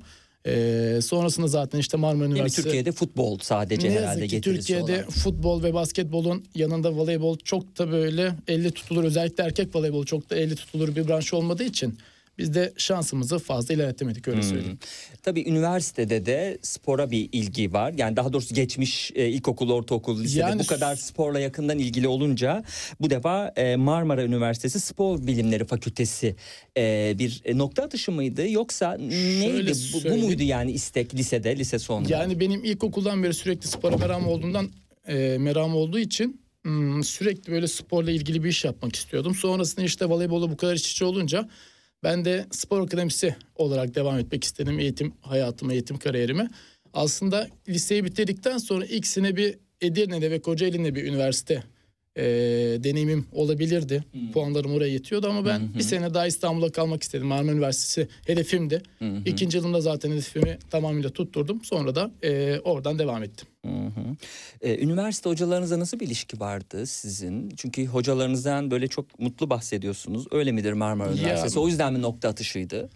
Evet o yüzden nokta atışıydı. Çünkü Marmara Üniversitesi Spor Bilimleri Fakültesi Türkiye'de açılan ilk spor bilimleri fakültesidir. Oradaki eğitim kadrosu olsun eee, çok kaliteli, çok donanımlı, çok eğitim konusunda eee, iyi eğitmenler vardı. iyi hocalar, iyi öğretmenler vardı. Eee, özellikle profesör diyebileceğimiz spor alanındaki sayılı kişiler bizde tamamıyla hocalık yaptığı için onlardan çok değerli şeyler öğrendik. Aslında Spor akademisi dışarıdan bakıldığı zaman böyle eee, nasıl anlatabilirim onu çok sadece spor yapılan bir yermiş gibi düşünüyor insanlar ama işin içine girdiği zaman bu anatomik olsun, fi- fizyolojik olsun, kinesiyolojik olsun o tarz eğitimleri aldığınız zaman aslında oradaki eğitmenlerin, hocaların size verdiği bilgi aslında ne kadar değerli olduğunu anlıyorsunuz. Çünkü dışarıdan Aa, spor akademisi işte dışarıda spor yapılıyor, topla oynuyorlar vesaire vesaire gibi bir aslında kafalarda bir hayal var, isim var ama öyle değil. Orada çünkü aslında tıpın yan bir Anadolu gibi düşünebiliriz. Çünkü anatomiyi çok detaylı öğreniyorsunuz, fizyolojiyi çok detaylı öğreniyorsunuz. Size tamamıyla aslında insan bedeninin çok yönlü nasıl çalışabilir, nasıl yetebilir olduğunu öğretiyorlar. E bizim Marmara Üniversitesi'ndeki eğitmenlerimiz de hocalarımız da o konuda çok başarılıydı. Yani çok değerli bilgiler kattılar bize. E, Marmara'dan mezun olduktan sonra e, hemen fitness e, antrenörlüğü mü başladı? Ne girdi araya? Ne- nasıl bir e, profesyonel hayata adım attınız? Aslında ben Marmara Üniversitesi'ni kazandıktan birinci sınıftan itibariyle ufak ufak e, çeşitli zincir fitness e, salonlarında antrenörlük yaptım. E, Jatomi Fitness vardı öncesinde. Türkiye'de kapandı gitti zaten. Türkiye'de büyük bir zincir fitness oluşumuydu. Bir dönem orada antrenörlük yaptım. E, sonrasında gene başka zincir spor salonu diyebileceğimiz yerlerde antrenörlük yaptım. Aslında üniversite birinci sınıftan beri sürekli antrenörlüğün içindeydim. Bu zincir vurgusu mesela şunu mu anlamalıyım? Büyük spor salonlarında çalışabilir sadece konuğum. Öyle küçük yerlerde zincir olmayan, şubesi olmayan yerlerde çalışmam olarak mı anlamalıyım Yok, bunu? Çünkü yok. çok zincir vurgusu şey yaptım. Ee, e, zincirden hissettim. kasıt aslında Öyle mi denk düştü ya da? son 10 senede Türkiye'deki bu oluşum tamamıyla böyle büyük firmaların her yere e, büyük bir spor salonu açma şeyinden geliyor. Mesela bakıldığı zaman bugün sektörde tek bir e, yoğun hakim olan bir e, spor salonu zinciri var mesela. Onun öncesinde dediğim gibi Jatomi Fitness'lar vardı. Bunlar genelde e, e, üniversite öğrencileri olsun, e, üniversite spor akademisi mezunları olsun, e, iş çalışabileceği, yapabileceği yerler olduğu için genelde zincirden kastım o aslında. Büyük fitness salonları diye düşünebiliriz. Gerçi ufak fitness salonlarında da gene eğit- eğitmenlik yapabilecek potansiyeller var ama oradaki problem de genelde daha çok alaylı dediğimiz alandan gelen eğitmenler olduğu için aslında bizim gibi spor akademisi mezunu insanlar daha çok bu tarz yerleri tercih ediyor. Hmm. Peki e, tercih edenler için yani hocalar dışında üyeler için e, ne fark var? Yani büyük ve küçük arasında. Çok güzel bir yere dokundunuz. Ee, Şimdi şimdi dokunmadım bu arada ama ben, yanlış anlaşılma mı oldu acaba? Yok yok yok. Ben sizi çok iyi anladım. Şöyle söyleyeyim şimdi büyük zincir salonlardan kastımız oluşumlar ve e, imkanlar çok fazla oluyor. En basit yöntemiyle bakacak olursak mesela mahalle arası dediğimiz ufak spor salonlarında yapı spor yapılan alanlar çok kısıtlı kalıyor. Ama büyük zincir spor salonları dediğimiz yerlerde ise havuz olsun, grup dersleri olsun, onun dışındaki spor yapılan alanlar vesaire olsun çok büyük alanlar olduğu için gelen kişiye de çok fazla şeyler kattığı için aslında kişinin tek yönlü gelişimine değil çok yönlü gelişimine çok katkı sağlıyor. Hmm, anladım. O yüzden siz de büyük yerleri yani öyle küçük yerleri değil büyük yerleri öneriyorsunuz. Yani tabii büyük yerden kazanacağınız tecrübe de olsun, e, birlikte olacağınız, tanıyacağınız insanlar da olsun size biraz daha fazla hayat görüşünüzü değiştireceği için 6 yıldır e, tabii çok da e, isim vermemeyi tercih ediyoruz ama e, 6 yıldır bir e, yani Nişantaşı'nda olan ve e, böyle çok e, büyük bir spor salonunda çok bilinen bir spor salonunda antrenörlük yaptığınızı e, biliyorum. E, aslında kariyerim ve hayatımın önemli bir noktasını da bura oluşturuyor diyeceksiniz. E, yani demişsiniz daha doğrusu e, bu e, spor salonuna ilişkin olarak. Nedir bu dönüm noktası yapan şey? doğrudur. E, üniversite son sınıfta ben şu an çalıştığım spor salonuna giriş yaptım. Benim için bir hayal miydi? O markanın altında çalışmak hayaldi. Çünkü günümüz olsun hatta o zamanki şartlarda bahsettiğimiz yıl e, 2016 yılları içerisinde kapsayan bir durumdu. Ee, o zamana gidecek olursak dediğim gibi sektördeki en kaliteli fitness zincir mark e, fitness zincir salonlarının başında geliyordu. Benim bulunduğum şubede zaten açılmış olan birinci ya da ikinci olması lazım tam emin değilim. Hmm. Orada tanıştığım insanlar olsun, birlikte çalıştığım eğitmenler olsun. ee, çok farklı deneyimler kattı bana. Aşırı güzel deneyimler kattı. Benim için yani çok çok olumlu bir ee, hayat kariyer basamak noktası oldu. Evet. Siz o spor salonunun hocası olmak dışında yani işte grup derslerini vermek dışında e, özel olarak da e, ilgilendiğiniz öğrenciler var. Önce hani grup olarak çalıştığınız kısma e, girmek istiyorum. E, yani sınıf ortamında verilen derslerde neler var mesela ve bunlar ne- neye yarıyorlar? Ya çok yönlü bakıldığı zaman aslında e, spinning dediğimiz bisikletli grup dersleri var. Pilates ağırlıklı grup dersleri var. Kendi vücut ağırlığınızla yapabileceğiniz fonksiyonel ağırlıklı grup dersleri var. Gene ufak ağırlıklar yapabileceğiniz grup dersleri var. E, bu tamamıyla kişinin isteğine göre değişen bir şey. Aslında benim çalıştığım ve benim çalıştığım salon gibi olan salonların en büyük katkısı siz mesela örnek veriyorum üyesiniz. Zayıflama ihtiyacınız var. Yüksek kondisyonlu bir grup dersini tercih etmek istiyorsunuz. Aynı saat içerisinde 3 tane grup dersi olabiliyor. Sizin isteğinize hitap edebilecek bir kişi. Başka bir eksik bir kişi de durağan bir ders istiyor. Buna örnek ne verebiliriz? Yoga verebiliriz. Aynı şekilde yoga da var. Başka bir kişi ne istiyor? Yüzme üzerine bir grup dersi istiyor. Havuzda da aynı saatte mesela o dersi, o isteğe yönelik bir grup dersi oluyor.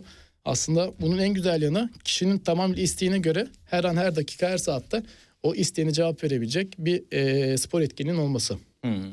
Peki e, birebir çalıştığınız e, dersler için söyleyeceksek mesela niye insanlar grup derslerine gidip de zayıflamasınlar ya da işte her ne yapacaklarsa amaçları o olmasın da e, bir fitness eğitmeniyle birebir çalışma ihtiyacı hissetsinler. Nasıl bir fark olacak? Güzel bir soru. Ee, şöyle söyleyeyim.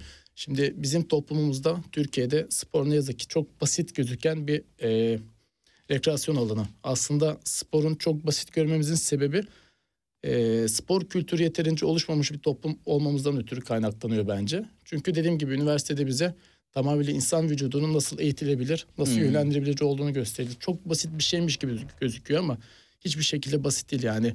Attığınız her adımın bir fonksiyonu var, yaptığınız her hareketin bir fonksiyonu var, sürekli kullandığınız kas grupları var, esnemeye ihtiyacı olan kas gruplarınız var. Çok bir bütün hali düşünüldüğü zaman aslında bir kişinin bir eğitmenle çalışması belli bir noktada çok ihtiyacı var. Çünkü dediğim gibi biz mesela bir kişiyle birebir derslere başlamadan önce onun ihtiyaç analizini yapıyoruz. Ne ihtiyacı var? Kuvvete mi? Esnekliğe mi? Zayıflamaya mı? Kas almaya mı? Kas almaktan kastım Hmm. hipertrofi antrenmanları mı? Bu tetik noktaları belirledikten sonra kişiden gelen feedbacklere göre. Örnek veriyorum siz üyesiniz, geldiniz, masa başı çalışan bir insansınız. Siz de büyük ihtimalle ilerleyen dönemlerde eğer tabii sedanter insandan bahsediyorum. Sedanter insandan kastım spor yapmayan insan. Ee, bir bel sıkıntısı, boyun sıkıntısı olabilecek çok risklerle karşı karşıya kalışıyoruz. Kişi mesela bu risk noktalarını bilmediği zaman o noktalarda oluşan mesela kas gerginliğinin üzerine hala o noktayı çalıştırmaya devam ediyorsa sakatlığa çok büyük davetiye çıkarıyor. Biz işte bu noktada o noktadan aslında çalışmayı değil e, esneme ihtiyaç olduğunu kişiye yönlendiriyoruz. Kişiye bunu aktarıyoruz. Aslında biz bir nevi tamam kişinin bizden istediği feedback bizim için önemli. Ama o feedback öncesi kişinin aslında doğru bir formda, doğru bir postürde nasıl antrenman yaptırabiliriz? Onu yapmamız bizim için biraz daha önemli. Yani siz e, bakıyorsunuz değil mi? Belki soyunma odasında böyle bir inceliyorsunuz vücudu. Soyunma Nerede odası neye değil. ihtiyacı var? Soyunma odası değil genelde ölçüm odaları olur. Hah, ölçüm Orada çok detaylı bir ölçümler yapılıyor. Yani kas esnekliği olsun, eklem açıklığı olsun, eklem aralığı olsun, kuvvet testleri olsun, kardiyovasküler testler olsun, esneklik testleri olsun. Dediğim gibi bunlar böyle dışarıdan bakıldığı zaman aslında çok kolay şeymiş gibi gözüküyor. Çok basit şeymiş gibi gözüküyor ama ne yazık ki öyle değil. Özellikle doğru zamanda doğru yerde herhangi bir müdahalede bulunmadığı zaman bu sefer yapabileceğiniz basit kuvvet antrenmanlarıyla da onu düzeltemiyorsunuz. Sonrasında fizyoterapistlerle bayağı yoğun bir dönem geçiriyorsunuz ki o da bakıldığı zaman hem cebinize çok büyük bir maddiyat oluşturuyor. Sonrasında e, geriye dönük sonuçları toparlamak biraz daha zor zor olduğu için sizi biraz daha zorluyor. Şimdi e, o halde bu ikinci söylediğinizi şunun için düşünmeliyiz. Bir, kendi başına çalıştığı zaman bu sıkıntı olabilir. İki, e, birçok kişiye bakıyorum işte ben yaşam koçuyum ya da işte ben özel antrenörüm diyorlar.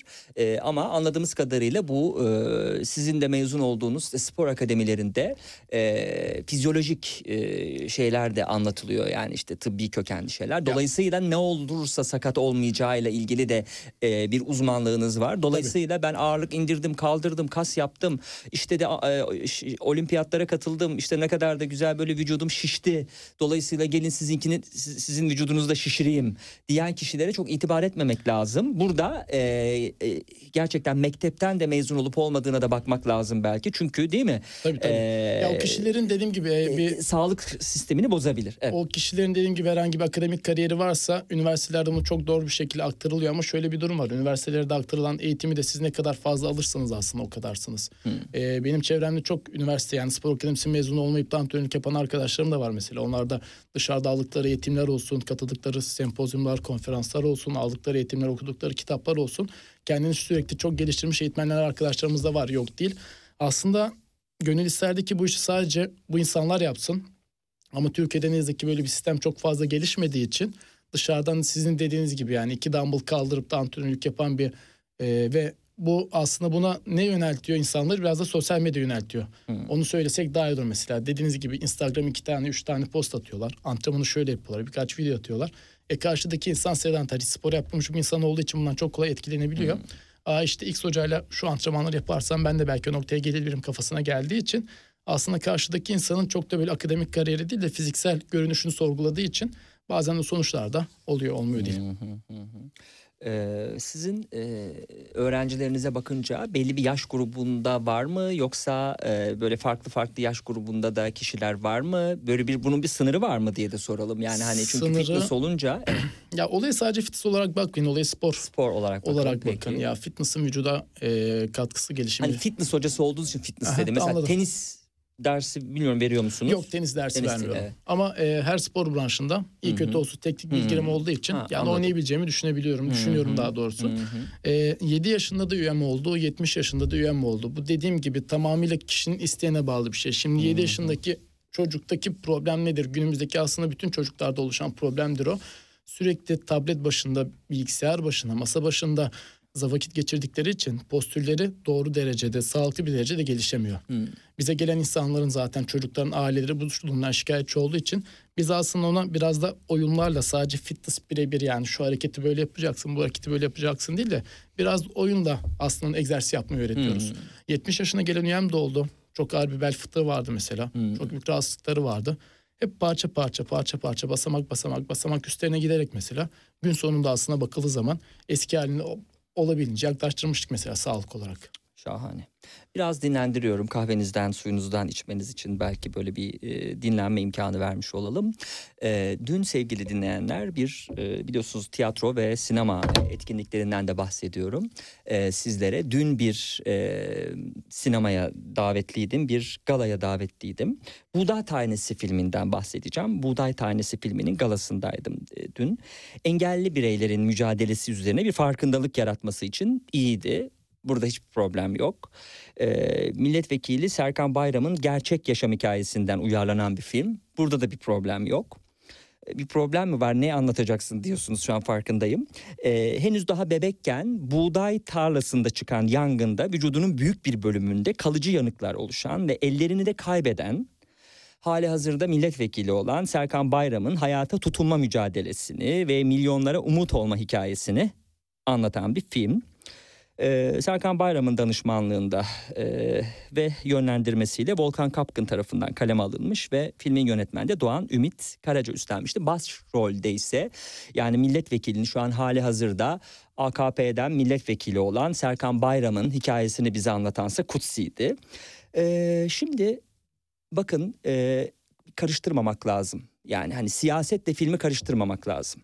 Şimdi öyle bir alışkanlık oldu ki e, Sayın Cumhurbaşkanımızın tensipleriyle, Sayın Cumhurbaşkanımızın yüksek iradeleriyle filan diye başlamak artık çok alışkanlık oldu ama filmin galasında da e, hani e, Cumhurbaşkanımıza teşekkür etmek çok şart mıydı bilmiyorum. Çünkü bu sizin hayat hikayenizi anlatan bir film ve sizi Cumhurbaşkanımız yaratmadı diye düşünüyorum. Bilmiyorum yanılıyor muyum e, sevgili Serkan Bayram. E, açıklamalarınız filmi gölgede bıraktı. Bir kere hiçbir galada e, zaten hakkında film yapılan kişi 25 dakikalık bir açılış konuşması yapamaz. Yani filmin vaat edilen saati 7 ise 8'i çeyrek geçe film başlayamaz. Çünkü biz vaktimizi ayırıyoruz geliyoruz galaya tamam davet ettiniz gayet güzel. Ama bu kadar uzun bir açılış konuşması olamaz çünkü film zaten sizin hakkınızda. Hani sizin hayat hikayenizde anlatılan şey zaten bu. Bir de bize siz kendi hikaye hayat hikayenizi niye anlatıyorsunuz? Uzun bir açılış konuşması. Ona teşekkür, buna teşekkür ve tüm Türkiye'ye teşekkürden sonra artık bitiyor olması lazım. Hani bir, bir de 10 dakika daha ne bulduğunuzda anlattınız. Gerçekten çok e, yorucu bir galaydı onu söyleyeyim. Buğday tanesi. E, güzel, e, Cumhurbaşkanımıza teşekkür ettiniz. Binali Yıldırım'a teşekkür ettiniz. Süleyman Soylu'ya teşekkür ettiniz. Ama çok güzel ama biz bir siyasi bir şey dinlemek için gelmedik ki. Bir, bir sanat etkinliği için geldik. Biz oraya bir film izlemek için geldik. Değil mi? Buna göre bir şey olması lazımdı ve bence konuşma metninizi vermeniz gerekirdi. Bu konuşma metnini yapacağım uygun mu diye bir uygunluk alarak ilerlemeniz lazımdı. Hiç uygun düşmedi bence bir gala için Ee, bu açılış konuşması. Filmi ne yazık ki e, bu uzun açılış konuşmanız bence gölgede bıraktı. Ee, öte taraftan film aslında buğday tanesi e, konu olarak güzel. Yani işte bir e, buğday tarlasının yangınında ellerini kaybeden ve hayata tutunan bir kişinin hikayesi gayet güzel. Ama e, mevcutta bir siyasi parti olunca tabii her şeyi sorguluyorsunuz. Yani mesela AKM'nin bir salonu ayırmasını da sorguluyorsunuz mesela. Çünkü bir siyasi partinin hali hazırdaki milletvekili olunca her şey sorgulanıyor. O yüzden de e, çok fazla da hani şey olmaması lazım, görünür olmaması lazım. Yani mesela bir AKM'nin bir salonun ayrılması yerine özel bir salonda bu e, galayı yapsanız belki daha şık bir davranış olabilirdi diye düşünüyorum. Ee, ama onun dışında engellilerin haklarının yer al. Ha bu arada tabii bir de film e, milletvekiline bir güzelleme olmuş baştan sona. Yani ne kadar şahane bir milletvekilimiz var ve bu milletvekilimiz olmasa engellilerin hakları hiçbir şekilde e, gerçekleştirilemeyecekti şeklinde bir güzelleme olmuş. Bunu da biraz senaryoyu da biraz abartılı buldum. Ee, evet gitmek isteyenler için e, bu hafta gidebilirler. Birçok sinemada gösterime girmiş Buğday Tanesi. E, engeller bakımından e, çok e, saygı duyulası ve farkındalık yaratası kısımları e, dışında e, şerh koyacağım kısımları da tabii burada e, dinleyiciyle paylaşıyorum. Çünkü bu program hiçbir zaman için şahane bir galaya gittim ama mutlaka filmi görün. Öyle bir galaydı ki hayatımda hiç böyle bir şey görmedim denilen bir program değil bu program. Eğrisiyle, doğrusuyla, eksisiyle, yanlışıyla her şeyi konuşuyoruz. Ama davet edildiğimde gittiğim gittiğim için de Buğday Tanesi filminden de bahsetmiş olayım. Siz gider misiniz böyle filmlere, tiyatrolara? Ne sıklıkla tabii yoğun bir çalışma takvimi var Ne ve yazık ki- sevilen bir spor hocası olarak farkındayım. Her dakikanız, her saniyeniz dolu. Ee, nasıldır? Neler yaparsınız? yoğun bir tempoda çalıştığımız için özellikle sabah insanların iş saatlerinden kastımız sırar saatler 7-10 arası mesela öğle saatleri sonrasında akşam iş çıkış saatleri bizim aslında iş saatlerimiz olduğu için aslında çok da öyle sosyal etkinliklere vakit ayırabileceğimiz vakit açıkçası kalmıyor. E tabi arada biz de kendimize e, özel bir vakit ayırdığımız zaman e, fırsat buldukça gitmeye çalışıyoruz ama dediğim gibi diğer insanlara yönelik ya da diğer meslek kollarına yönelik bakıldığı zaman bizim çalışma saatlerimiz biraz daha fazla olduğu için ne yazık ki yani istenilen düzeyde katılım oluyor mu bence olmuyor.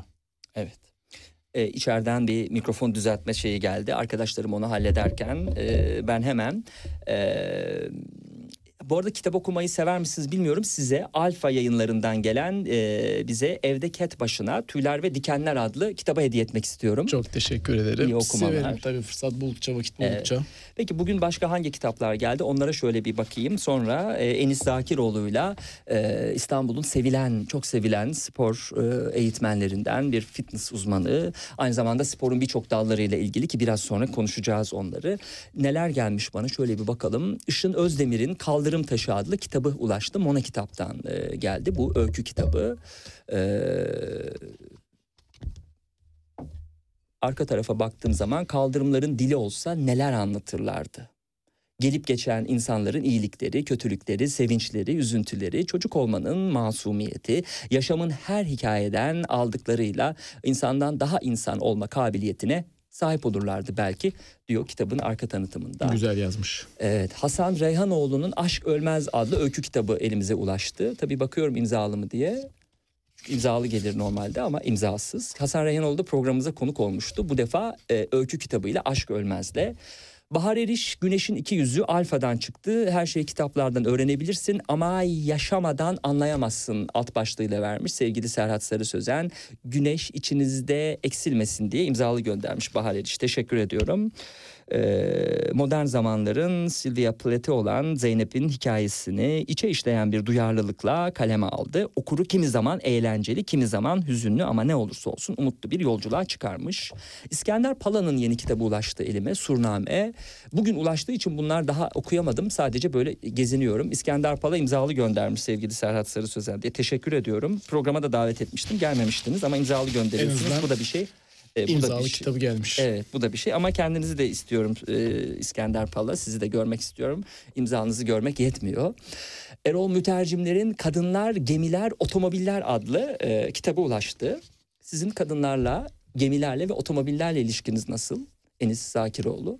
Hmm, güzel bir soru. Yani özel bir soru daha Sondan da doğrusu. başlayabilirim. Otomobillerle, gemilerle ve kadınlarla. Otomobillere çok meram var mı desem çok da meram yok. Gemilere aynı şekilde İstanbul'da yaşıyorsun zaten vapurdan vapura. Merakla Kadınlara, bekliyorum sonuncusu. Zaten diğerleri kadınlara gelecek olursak normal erken olduğu gibi. Bizimle tabii. Ne kadar politik cevaplar. ne kadar politik. Erol Mütercimler'in ikinci kitabı da coğrafi keşifler e, gönderilmiş. E, soykırım, sömürgecilik, kölelik, emperyalizm ve kapitalizm üzerine. Daha yeni kargosunu açtığım için hatta e, Enis Hoca konuşurken böyle haşır uşur haşır uşur yaparken bunlarla uğraşıyordum. O yüzden çok detaylı bilgi veremeyeceğim. Okuyunca mutlaka e, konuşacağız üstüne. Uygarlık tarihi boyunca insanlık keşifler, icatlar, buluşlar peşinde koşmuştur. Ee, bu yüzlerce yıl değil binlerce yıl sürmüş olan zorlu bir serüvendir demiş Erol Mütercimler. Alfa'ya söyleyeceğim. Erol Mütercimleri de e, konuk etmek isteyeceğim.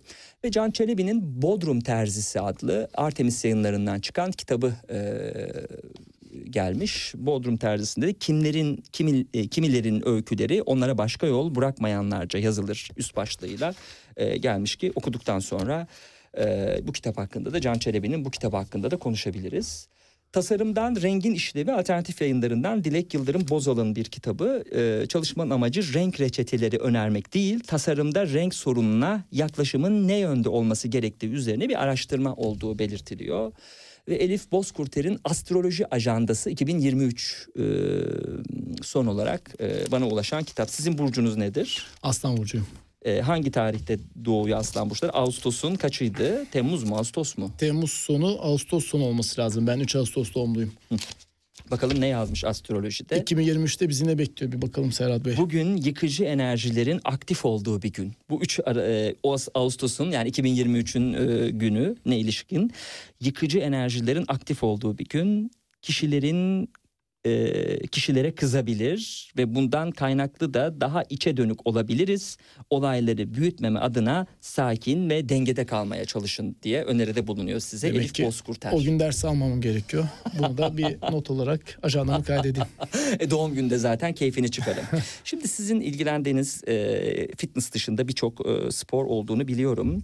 Profesyonel voleybol ve fitness, fitness haricinde diğer spor dallarında da bilginiz e, olduğunu öğrendim. Çalıştırdığınız bazı üyelerle koşuyorsunuz da. Kesinlikle. Nasıl oluyor peki bu? Yani e, spor salonunda değil dışarıda yani koşu Dışarıda. bandında değil. Hı hı. Ya, koşu bandında aslında koşmak çok sağlıklı bir şey mi? Aslında çok sağlıklı bir şey de, de değil. Ee, ve sıkıcı bir şey açıkçası. İstanbul'da özellikle e, sahil kenarı olsun, Belgrad Ormanı olsun ya da Maçka Parkı gibi güzel parkurlar olduğu zaman dışarıda koşmak çok da eğlenceli. Buraya nasıl bir e, meram oluştuğunu, nasıl Hı hı. meramın geliştiğini nasıl keşfettim? Ee, Ironman denilen bir spor dalı vardır. Triatlon dediğimiz işte ee, 90 kilometre bisiklet, 42 kilometre ee, koşu, 3 kilometre yüzme tarzı olimpik branşların yapıldığı tek bir ee, anda yapıldığı bir spor branşı. O branşa yönelik kuvvet antrenmanlarına yönelik çalıştırdığım birkaç üyem sayesinde aslında koşu antrenmanlarına başladım. Koşmaya başladım daha doğrusu. E sonrasında da koştukça aslında insanın ne kadar e, mutlu olduğunu, vücudun gerçekten koşma ihtiyacı olduğunu, e, stres olsun, kafasındaki olumsuz düşünceleri o koşudayken unuttuğunu olsun. Bu tarz şeyleri fark ettikten sonra düzenli olarak ben de koşmaya başladım. Sonra aslında çevremde birçok insanın koşmaya merakı olduğunu ama bunu hiçbir şekilde keşfedemediğini fark ettim. Sonrasında çalıştırdığım üyelerimle birlikte dönem dönem tekliflerde bulundum onlara işte bugün dışarıda koşu yapalım ağırlık antrenmanı yerine vesaire. O kişiler de aynı şekilde e, koşuya yeteneğinin ve merakın sevgisinin olduğunu keşfettikten sonra düzenli aralıklarla iş temposundan ötürü çok sık olmasa da arkadaşlarımla olsun üyelerimle olsun sürekli e, koşmaya çalışıyorum. Dediğim gibi koşu güzel bir meditasyon aslında spor dışı. Peki ağırlık kaldırma gibi değil sonuç olarak bu. Ee, hani bir sakatlanma ya da başka bir şey yok. Bir fitness eğitmeniyle biri koşmayı niye tercih eder? Yani ne oluyor Enis Zakiroğlu'la ko- koşunca? Çünkü şunu biliyorum siz çok e, eğlenceli ve insanları motive eden bir hocasınız. Motive. Onu biliyorum aslında. Hani soruyu da bu bağlamda da sormak istiyorum. Aslında biraz Kendi motive oluyor. değil de hani koşarken yanımızda Enis hocamız olunca ne fark edecek? aslında biraz motive oluyor. Çünkü e, örnek veriyorum bir hedef koyarız. 10 kilometrelik ya da 8 kilometrelik bir hedef koyarız. 10 kilometreye 3 kilometre kala kişi bireysel koşuyorsa çok çabuk cayar vazgeçer. Ama benimle olsun ya da başka bir X eğitmenle birlikte koştuğu zaman hedef neyse o hedef tamamlanabilir. E, ikinci bir faktör ise koşu pestleri vardır. Pestten kastımız sizin koştuğunuz tempodur mesela. Biz o tempoyu ayarlarız. Kişinin kardiyovasküler dediğimiz e, kondisyon derecesi yeterli derecesi ise derecede ise o kardiyo e, pace'ini biraz daha yüksek tutarız. Ama kondisyonu biraz daha düşük ise biraz daha hafif tempoyla koşarız. Aslında biz o aradaki e, empedansları da ayarlıyoruz, değerleri de ayarlıyoruz. O yüzden örnek veriyorum yani dediğim gibi birincisi kişinin isteği kondisyonu doğrultusunda bir tempo ayarlamak. İkincisinde tamamıyla hedefi tamamlama yönelik bir motive olmak. Peki e, bazı üyelerle koşuyorsunuz. Bazılarında da bisiklet çeviriyorsunuz. Doğrudur. Değil? Yine dışarıda doğrudur. bu dışarıda, içeride değil. Hmm. dışarıda. Gene dediğim gibi bu Ironman sporu yapan bazı üyelerim sayesinde ben bunu keşfettim. Ama şöyle bir problem var. Ee, ben fırsat buldukça yurt dışına seyahat etmeyi çok severim. Ee, Hmm. yurt dışına gittiğim zaman gördüğüm beni olumlu spor konusunda etkileyen en önemli şey mesela kişilerin sürekli her yere bisiklete gidiyor Hmm. Günün her, dakika her saatte spor yapan koşan insanların olmasıydı. Ee, Tabii alanları da buna uygun ama değil mi? Mesela gittiğiniz yerler nereler? Ee, yani Avrupa e, Avrupa şehirleri. genelde Avrupa ağırlıklı oluyor. Mayıs ayında mesela Berlin'deydim. Berlin'de Hmm. e, yaşayan çok yakın arkadaşlarım var. Hatta spor salonunda başlayan bir arkadaşlarımız da. Hmm. Benim üyelerim de benimle birlikte antrenman yapıyorlardı. Şimdi ben onlarla online ders olarak devam ediyorum mesela. Onların yanına ziyarete gittim. Her taraf yeşillik. Hmm. Koşu için inanılmaz güzel parkurları var. Parkur olmasa daha iyi yolda koşabiliyorsunuz. İnsanların saygısı var. Yayalara araçların saygısı var. O beni çok etkiledi mesela. Her yerde bisikleti gidip gelmeleri beni çok etkiledi. Ee, İstanbul'da dediğim gibi sadece sahil kısmında bu koşu konforuna sahipsiniz. Orada da ne yazık ki balıkçıların işgalinden ötürü yeterince kullanamıyorsunuz. Çünkü çok erken çıkmanız gerekiyor. Onda da e, karanlık gibi bir problem olduğu için, soğuk gibi bir problem olduğu için sadece yol üzerinden koşabiliyorsunuz. Bisiklet ne yazık ki çok da böyle devamlı yapılamıyor. Çünkü çok yoğun bir trafik olduğu için biraz da tehlikeli oluyor.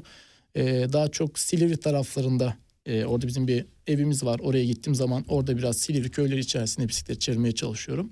Ama dediğim gibi Avrupa ile Türkiye'yi kıyasladığım zaman bu outdoor aktiviteler dışarıda yapılan aktiviteler olduğu zaman biz bu konuda çok geride olduğumuzu beni çok üzüyor. Evet şimdi yüzüyormuşsunuz da yeni üyelerde bir başka şey Aynen olarak. öyle yüzmeyi de çok Ee, severim. Peki yüzme dersi veriyor musunuz yani hani Yok. e, şey olarak? Uzmanlığım bilen yok. kişiler, bilen, Bilen. kişilerle yüzüyorsunuz. Aynen öyle. Peki moral bozucu olmuyor mu üyeler için? Çünkü siz bir spor eğitmeni olarak kusursuz bir vücuda sahipsiniz. Yani göbek, karın kasları, işte göğüs kasları ve diğer hani bütün her şey. Ee, şimdi tabii e, giyinikken koşmak, bisiklete binmek güzel ya da spor, e, salon içerisinde çalıştırmak ama siz de üstünüzü çıkardığınız zaman e, insanlar morali bozulmuyor mu? Ya da çalıştıklarınız da en az sizin kadar iyi mi? Çalışanlarım da en az benim kadar iyi evet. Çünkü ben e, çalıştığım üyelerimle çok uzun zamandır birlikte çalışıyorum. Yedikleri yemeği olsun, gittikleri yerler olsun, yaptıkları aktiviteler olsun hepsini bildiğim için aslında e, en az benim kadar iyiler diyebilirim. Peki Moral- Enis Zakiroğlu kadar iyi olabilmek için bir insanın ne kadar süre spor yapması lazım? Bu bir süreye bir süreye yayamayız bunu. Şöyle bir durum vardır aslında. Biz de sürekli 7-24 spor yapan insanlar olarak lanse ediliyoruz da bazen öyle olmuyor. Çünkü dönem dönem tabii bizim de böyle çok yoğunluklarımız oluyor. Sürekli aynı beslenme di- e, listesine, diyetine devam edemiyorsunuz. Ara arada biz de bırakıyoruz. Ya bunu olabildiğince böyle düzenli bir şekilde yapmak önemli.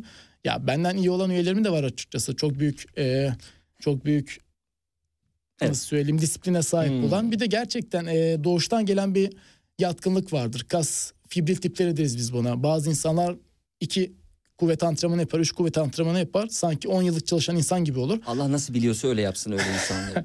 Bazı insanlar da 5 sene 10 sene çalışır. Yani istediği görüntüye bir şekilde sahip olamaz. O gerçekten genetik dediğimiz Allah vergisi dediğimiz bir halk arasında ufak bir deyim vardır. O da oluyor. Hmm, Bu kadar keskin mi yani hani Var, 10 çok günle keskin. bir 10 yıl arasındaki Çok fark keskin, kapatacak çok kadar. Hmm. keskin ama tabii gene aynı şeye geliyoruz. Burada sanılıyor ki sadece spor yapıldıktan sonra gelişim sağlanıyor. Hmm. Bunun arka arka planında çok daha başka şeyler var. Kişi yeterince beslenebiliyor mu? Hmm. Kişi yeterince dinlenebiliyor mu? Hadi besleyelim. Ee, mesela teknik masadaki e, bizim şu an e, arkadaşımız Halil Balota'yı alalım e, ele. Ne yedirirsiniz? Yani tamamen size teslim olsa göbeğinden kurtulmak ve fit olmak için neler yemesi lazım? Mesela hedefi Sabah kahvaltısından Sabah. başlayalım. Bir diyetisyen değilim öncelikle onu söyleyeyim. Ee, iyi kötü aldığım bilgiler eşliğinde ben Tabii. bu konuda bir yorum yapabilirim. Tamam. Anca yorum yapabilirim. Tamam yani Ee, öğrenciniz ol, e, bir- bunun üyeniz bir olduğunu net bilgi şunu ye bunu ye diyemem. Sadece yorum ve yönlendirme yapabilirim. Ya kesinlikle protein ağırlıklı beslenilmeli. Ya bizim toplumumuzda Kaç ne yazık yumurta? ki Kaç yumurta? Kişiden Reçel var kişiye mı? değişir. Hmm. Kişiden kişiye değişir. Kişi 90 kilodur. Vücuttaki yağ oranına bakılır. Kas oranına bakılır. Ona göre bir hesaplama yapılır. Yani sabah 6 yumurta ye deniliyor mesela. Neye göre yiyeceksin ki? Senin günlük alman gereken protein değerini biliyor musun? Ya da 6 yumurtayı vücudun tek seferde sindirebilecek mi? Hmm. Bu değerler işte çok önemli. Aslında en büyük yanılgı burada oluyor. O Peki yüzden ne yememek lazım o zaman? güzel bir soru. Ne yememek lazım? Bal. Tere, e, tereyağı da bir problem yok. Ya da sorayım bal tereyağı. bakıldığı zaman aslında şeker, glikoz ağırlıklı bir gıda olduğu için aslında her şeyi yiyebiliriz. Sadece çok fazla yememeliyiz. Düzenli. Mesela her sabah kahvaltıda patates kızartması, gözleme, beyaz ekmek tarzı şeyler tüketiyorsak çok da sağlıklı bir vücuda sahip olamayız. Ya görüntüden itibaren görüntüyü bir kenara bırakacak olursak sağlık açısından çok sıkıntılı. Çünkü gerçekten kalp damar rahatsızlıklarına çok büyük davetiye veriyor. Sabahları genelde protein ağırlıklı bir kahvaltı yapmamız lazım. Yumurta ağırlıklı, peynir ağırlıklı, zeytin ağırlıklı. Karbonhidrat ağırlıklı tüketeceksek bu yulaf olabilir. Şekersiz fıstık ezmek, ezmeleri olabilir. Gene tam buğday, tahıllı, çavdarlı dediğimiz ekmek ürünleri olabilir. Bu tarz şekilde beslenme yapmamız gerekiyor. Yani daha çok protein ağırlıklı beslenmemiz gerekiyor. E tabi dönem dönem tatlı yiyeceğiz. Örnek veriyorum fast food yiyeceğiz. Ama siz bunu haftada 4-5 kere yap, yaptığınız zaman büyük bir problem. Ama Haftada bunu- kaç? Tatlı. Şöyle söyleyeyim. Tatlının bilimsel bir araştırması vardır. 14 gün boyunca yemediğiniz zaman 15. gün vücut istemez. Hmm. Ben mesela tatlıya bağımlı olan üyelerime bunu söylüyorum. Kimisi yapıyor mesela 15. güne gerçekten o farkı görüyor. Kimisi mesela, mesela 13. günde pes ediyor. Tekrardan başı dönüyor. Ya tatlı da dediğimiz gibi basit şeker olduğu için çok aslında zararlı kanserojen bir maddedir. Kanser hücrelerini çok seven bir maddedir. Bana soracak olursanız ben bir eğitmen olarak üyelerime mesela ayda bir ya da iki kere tavsiyede bulunurum. Ama haftada bir de düşük bir porsiyonla tüketiyorsak ama yeterli bir egzersiz yapıyorsak, haftalık egzersizlerimizi yeterli yapıyorsak sıkıntı yok. Ama dediğim gibi sizin aldığınız kalori, yaktığınız kaloriden daha fazlaysa o çok büyük bir problem oluyor. Eh, Programın bu kısmında stüdyo konuğum e, sevilen e, Nişantaşı'nın çok beğenilen spor hocası e, Enis Zakiroğlu. Tabii spor yani bir reklam programı olmadığı için e, şey yapmıyoruz. Spor salonunun sanki böyle bir şeyiymiş gibi tanıtımıymış gibi yapmıyoruz. E, çok e, sevilen bir hoca olduğu için e, Enis Zakiroğlu'nu konuk ettik. O da sağ olsun vakit ayırdı. E, ki bize va- ayırdığı vakitte belki üç öğrencisine ders verememiş oldu sağ olsun. E, Peki bu e, yüzme dışında işte bu snowboard olsun, suda yani karda yapılan tabii, tabii. sporlar, suda yapılan sporlar genel olarak sormuş olayım bunu. Orada var mı sizin etkinliğiniz? Var. Onda da nasıl oldu dediğim gibi yani insanlarla Surf de aynı şekilde. insanlarla etkileşim kurduğunuz zaman sadece siz insanlara bir şey katmıyorsunuz. Karşınızdaki insanlar da size çok şey katıyor. Benim gene çok uzun zamandır çalıştığım bir çok sevdiğim bir üyem vardı artık. Abi kardeş düzeyine geldiğimiz bir üyem vardı. Onun mesela bir eee, su sporlarına bir merak vardı. Sörfe merak vardı. Bir gün birlikte Sakarya'da Sapanca Gölü üzerine bir tesise birlikte gittik. Orada bir deneyelim dedik. O sürekli yapıyordu. Ben de onun vasıtasıyla bir denedim. Aslında yeteneğimin, yeteneğimin olduğunu keşfettim, fark ettim. Sonrasında mesela bu tarz aktiviteleri biraz daha fazla zaman ayırmam gerektiğini öğrendim. Ara ara sürekli yapıyorum. Ara ara yapıyorum daha doğrusu sürekli demeyeyim de. Ee, kış aktivitelerine gelecek olursak zaten biz Marmara Üniversitesi'nde e, uygulamalı kamp eğitimi dersi almıştık. Bizi yazın ya e, yaz bölgesine sörfe gönderiyorlardı ya da kış bölgesine kış sporlarını öğrenme yönelik e, eğitime gönderiyorlardı. Ben kış eğitimini seçmiştim. Orada e, kaya öğretmişlerdi bize. Board değildi kayaktı. Orada bayağı güzel bir hafta geçirmiştim. Öğrenmiştim. Sonrasında tabii sürekli gidemediğim için o öğrenilmişliği unuttum.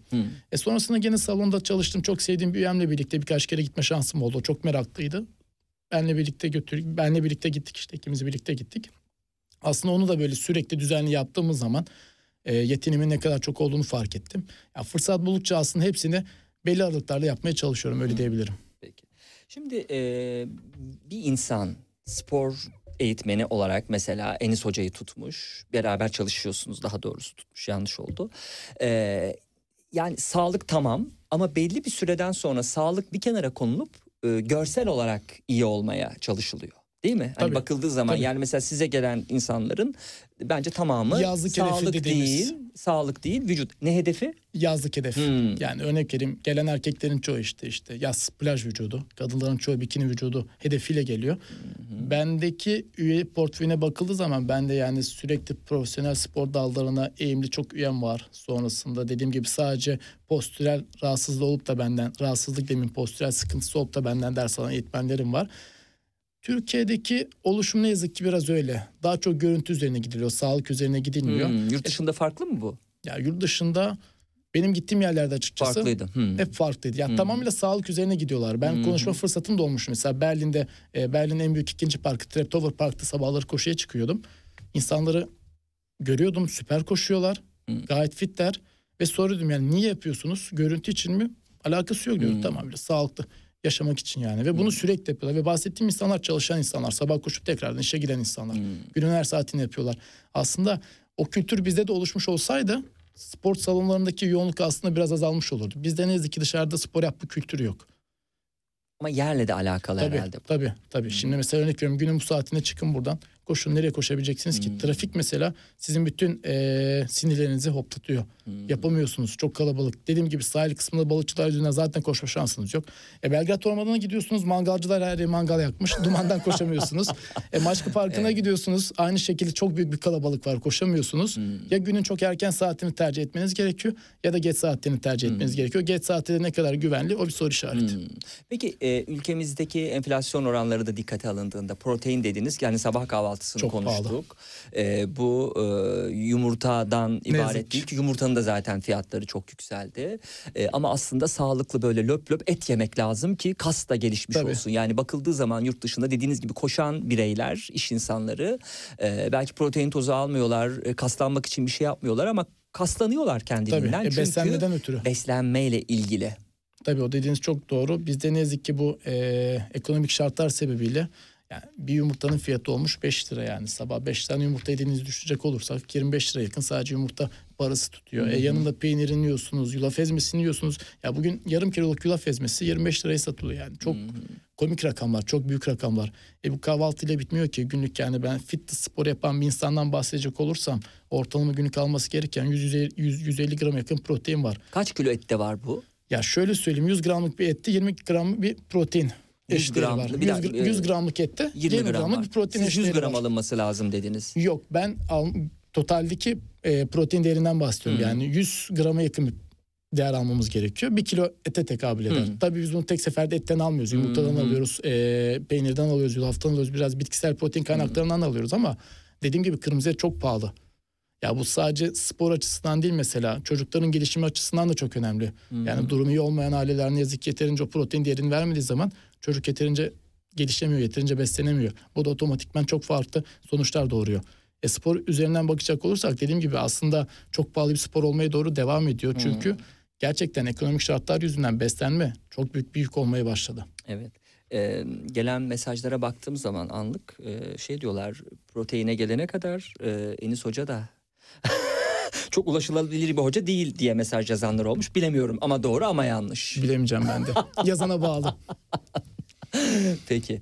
Ee, burada e, şeyi söylemek lazım. Yani ne olması lazım da insanlar e, artık obez olmaktan kurtulsunlar. Çünkü Hareket. konuşmuştuk ya biraz Hareket önce etmek. Avrupa'nın birçok şehirlerinde hani obez e, nüfusunda çok, Çok bize azlar, anlatıldığı gibi çok değil azlar, az. Yani Amerika çok azlar. farklı bu durumda. Çok, Tabii çok fazla Amerika fast food var ama Kapitalizm olduğu için yani Evet. yani ilk önce şişir sonra tekrar zayıflat mantığı olduğu için Amerika'da Hmm. o ayrı bir yerde ama Avrupa'ya bakıldığı zaman Almanya, İtalya e, ben yakın zamanda mesela Polonya'ya gittim. Keza Polonya'da mesela tam bir Avrupa ülkesi sayılmaz ama onlarda da mesela obez insan göremiyorsunuz. Çünkü gerçekten insanlar hareket ediyor. Yani hareket etmese bile evde antrenman yapıyorlar. Sürekli bir e, hareket etmeyi bir kenara bıraktık. Antrenman yapmayı kenara bıraktık. Oradaki açıklığı bu sefer beslenmeyle kapatıyorlar. Ama bize geldiğiniz zaman özellikle pandemi döneminde herkes zaten eve home office tarzı çalışmaya geçtiği için hareket etkinliği tamamıyla kısıtlandı. E, bizde tabii Türk yemek gelenekleri hep karbonat ağırlıklı olduğu için insanlar yedikçe yedi yedikçe yedi. Sonra ay ben kiloluyum ay ben böyleyim. Sen kendin bunu tercih ettin. Sen öyle değilsin. Sen kendi tercih ettiğin için böyle ettin. Ben niye değilim? Mesela siz niye değilsiniz? Çünkü sizin tercihleriniz tamamıyla sağlık açısından sizin için önemli değer teşkil ediyor. O obez dediğimiz insanlar da tabii sağlık sorunları olan insanları ben kenarda tutuyorum. Onların ayrı bir problemi var. Ama diğer türlü dediğim gibi insanlar tamamıyla bir tercih meselesiyle bunu kendine eee, layık görüyor öyle diyebilirim. e, benim gözlemlediğim spor hocalığını siz çok keyifle yapıyorsunuz. Tabii. Ee, kafam biraz karışık, şöyle karışık. Şimdi soracağım soruya cevap verme anlamında karışık. Başka ne iş yaparsam yapayım yine aynı şekilde mutlu olurdum mu? Yoksa geriye dönüp bakıldığı zaman bu iş dışında hiçbir şey beni mutlu etmezdi mi var? Dolayısıyla üniversite tercihi bir dönüm noktası mıydı? Yani şu an karşımda olan Mutlu Enis Zakiroğlu işini e, severek yapan kişinin oluşumunda. Yoksa hani bir mizaç olarak zaten ben işte iktisatçı da olsaydım, e, muhasebeci de olsaydım yine aynı keyifle sürdürürdüm mü var? Ne dersin? Şimdi o bahsettiğiniz meslek kollarını yapmayı hiçbir zaman düşünmedim. Ben spor yaparken sürekli mutlu olan bir insandım. Yani yorgun olduğum zaman mesela spor yapardım. Yorgunluğum geçerdi. Bir meditasyon gibiydi benim için. Hala öyle mesela. Spor yaptığım zaman mutlu oluyorum. E tabii bu işi yaptığım zaman bu işi yaptığım için çok mutluyum çünkü insanlara bir şey katabiliyorum. Bu insanlara bir şey katabilmek benim için çok değerli bir şey. Aynı zamanda çalıştığım insanlar bana da çok şey katıyor. Ortada çok güzel bir denge var. Diğer başka bir meslek koluna yönelmiş olsaydım aynı ne olurdu mutluluk. belki?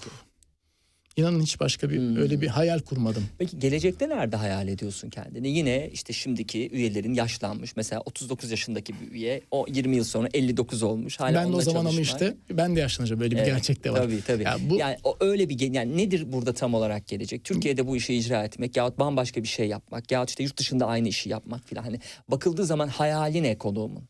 Hayalden kasıt gerçekçi hayallerden bahsedebiliriz. Yani ben şu an 28 yaşındayım. Bu işi bence 40 yaşına kadar aynı tempoyla aynı performansla yapabilecek e, enerjiye sahip olduğumu düşünüyorum. E 40 yaşından sonra artık biraz da işletmeciliğe yönelik kendime özel bir ufak bir butik spor salonu olabilir. Ya da yine dediğim gibi X bir spor salonu verirken bir yöneticilik olabilir. Ya da dediğiniz gibi hayat önünüzde çıkaracağı fırsatları bilmiyorsunuz. Belki bir X bir profesyonel spor takımından bana bir teklif gelir.